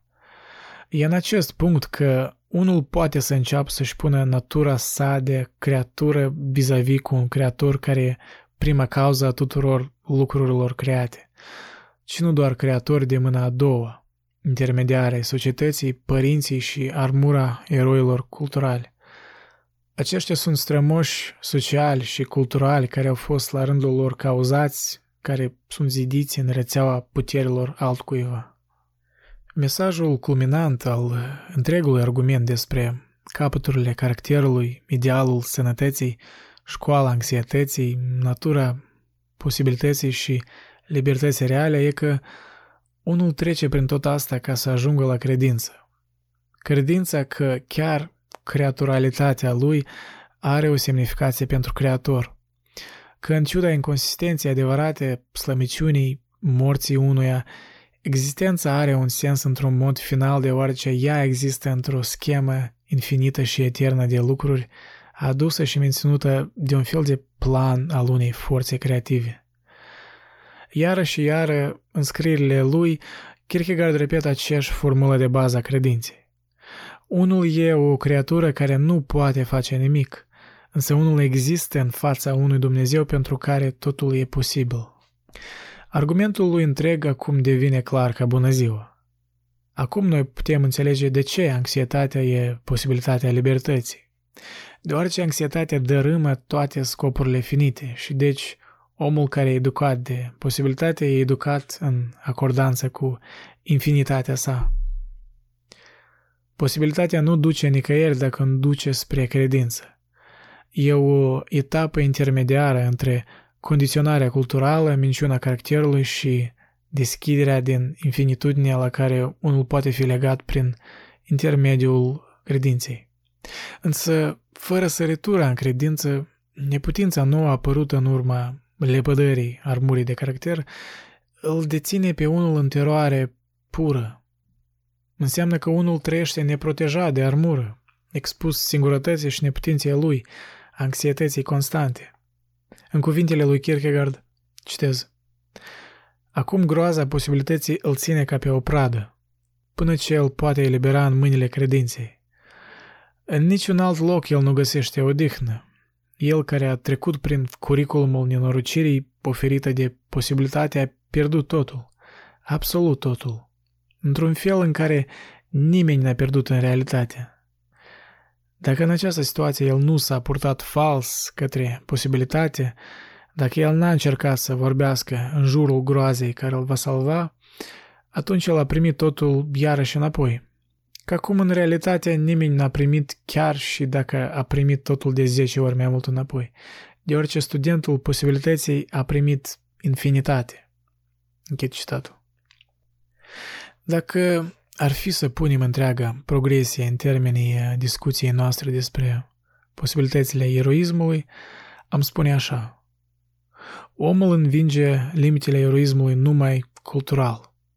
Distruge minciuna caracterului care îl făcea să performeze ca un erou în schema socială zilnică a lucrurilor. Și prin asta el se deschide la infinitate, la posibilitatea eroismului cosmic, la serviciul pentru Dumnezeu. Viața lui respectiv capătă valoarea finală în uh, locul valorii doar istorice, sociale și culturale. El leagă sinele interior secret, talentul său autentic, sentimentele cele mai profunde a unicității, dorința interioară a semnificației absolute la însăși baza creației. Din ruinele sinelui cultural sfărâmat rămâne misterul sinelui interior privat, invizibil care tângea după semnificația definitivă, după eroismul cosmic. Acest mister invizibil în inima fiecărei creaturi acum capătă o importanță cosmică prin afirmarea importanței sale cu misterul invizibil în inima creației. Asta e sensul credinței. În același timp, asta e sensul fuziunii psihologiei cu religia în gândul lui Kierkegaard. Persoana într-adevăr deschisă, cea care și-a aruncat armura caracterului său, minciuna vitală a condiționării sale sociale, e dincolo de ajutorul oricărei științe, ai oricărui standard social al sănătății. Ea e absolut singură, tremurând pe marginea uitării. Kierkegaard niciodată nu e superficial. El ne dă o idee impresionant de frumoasă. Citez. Nu-i cazul că credința anihilează groază, dar rămânând mereu tânără, ea se dezvoltă continuu din groapa de moarte a groazei. Închid citatul. Cu alte cuvinte, atât timp cât omul e o creatură ambiguă, el nu poate izgoni anxietatea. Ce el poate în loc să facă e să utilizeze anxietatea ca un salt etern pentru creștere în dimensiuni noi ale gândului și speranței. Credința pune o sarcină nouă în viață, aventura în sinceritate la o realitate multidimensională. Noi putem înțelege de ce Kierkegaard trebuia doar să încheie studiul său important al anxietății cu următoarele cuvinte care au greutatea unui argument bine stabilit. Citez. Autodidactul adevărat, cel ce singur trece prin școala anxietății la credință, e exact în aceeași măsură un teodidact. De îndată ce psihologia a finisat cu groaza, ea n-are nimic de făcut decât să o transmită dogmaticilor. Închid citatul. În Kierkegaard, psihologia și religia, filosofia și știința, poezia și adevărul se combină indistinctiv împreună în dorința puternică a creaturii. El rămâne până acum cel mai important scriitor modern creștin, deoarece el a acceptat pe deplin antropocentrismul radical care apăruse mai întâi în cultura europeană odată cu Immanuel Kant și succesorii lui idealiști și totuși a arătat că e posibil, în limitele aparent înguste, să-ți exprime o credință creștină fără vreun compromis. El nu reprezintă, după cum Sartre sugera, o întoarcere la o stadie mai înapoiată a conștiinței. Și mai degrabă el ilustrează puterea creștinismului de a se transforma de întregul și totuși de a rămâne același.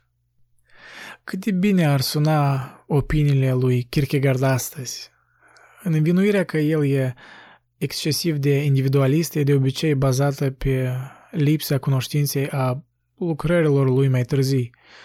Și în orice caz, creștinismul mereu avea în el o tradiție a perfecționismul individului, la fel ca și tensiunea socială și bisericească. Pe de altă parte, el nu ne prezintă mult suport pentru reclamația că euul autentic poate fi realizat doar prin Hristos și nu prin, poate, altă tradiție religioasă, ori chiar printr-o versiune secularizată a învățăturii sale existențialiste. El n-a anticipat criticele severe care după Darwin ar fi nivelate cu psihologia religioasă și foarte vestică și dualistă a lui Kierkegaard. Citind cartea lui Strauss, Viața lui Isus, Kierkegaard totuși a văzut o aluzie la faptul că critica biblică ar ieșoa să suporte ideea lui extreme de reîncarnare. Și asta poate parțial să fie cauza din care el s-a mutat mai mult la etica creștină și imitarea lui Isus în ultimii săi ani de viață. Și nu e cazul că a trăit mult, deoarece murise istovit de puteri la 42 de ani, după ce refuzase slujirile bisericii la patul de moarte. El își exprimase odată speranța că cuvintele acel individ ar putea fi scrise pe monumentul lui. Însă a fost o dizordine la înmormântare și fratele lui Peter, care era episcop, a amânat instalarea monumentului deasupra mormântului. Poate că era un gest potrivit pentru o figură atât de deranjată ca Kierkegaard. Aproape ultimele cuvinte în jurnal lui erau, citez, un om trebuie să trăiască în așa o stare de agonie că, dacă era să fie păgând, să nu fie ezitat să se sinucidă. În așa stare atunci el trebuie să trăiască. Doar în starea asta el îl poate iubi pe Dumnezeu. Închid citatul. Însuși, Kierkegaard trăise în asemenea stare, dar poate că el ezita să recunoască cât de puțini oameni sunt capabili să o facă. Hermin, sora altui filosof existențialist, Ludwig Wittgenstein, odată i-a reproșat fratelui său despre viața lui capricioasă. El i-a privit în ochi și i-a spus că ea e ca o persoană dinăuntru care vede un om amețitor afară și crede că comportamentul lui e ciudat deoarece nu-și dă seama că el e în mijlocul furtunii și nu poate să stea normal în picioare. Asta i-a spuse, a făcut-o să tacă. Și totuși să terminăm pe așa notă ar putea sugera că Kierkegaard era o ciudățenie dintr-un circ, noi ne mirăm de el și pe urmă ne întoarcem la viața noastră obișnuită. Însă nu e cazul.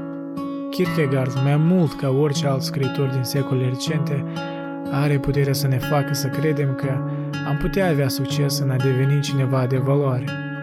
Să punem așa.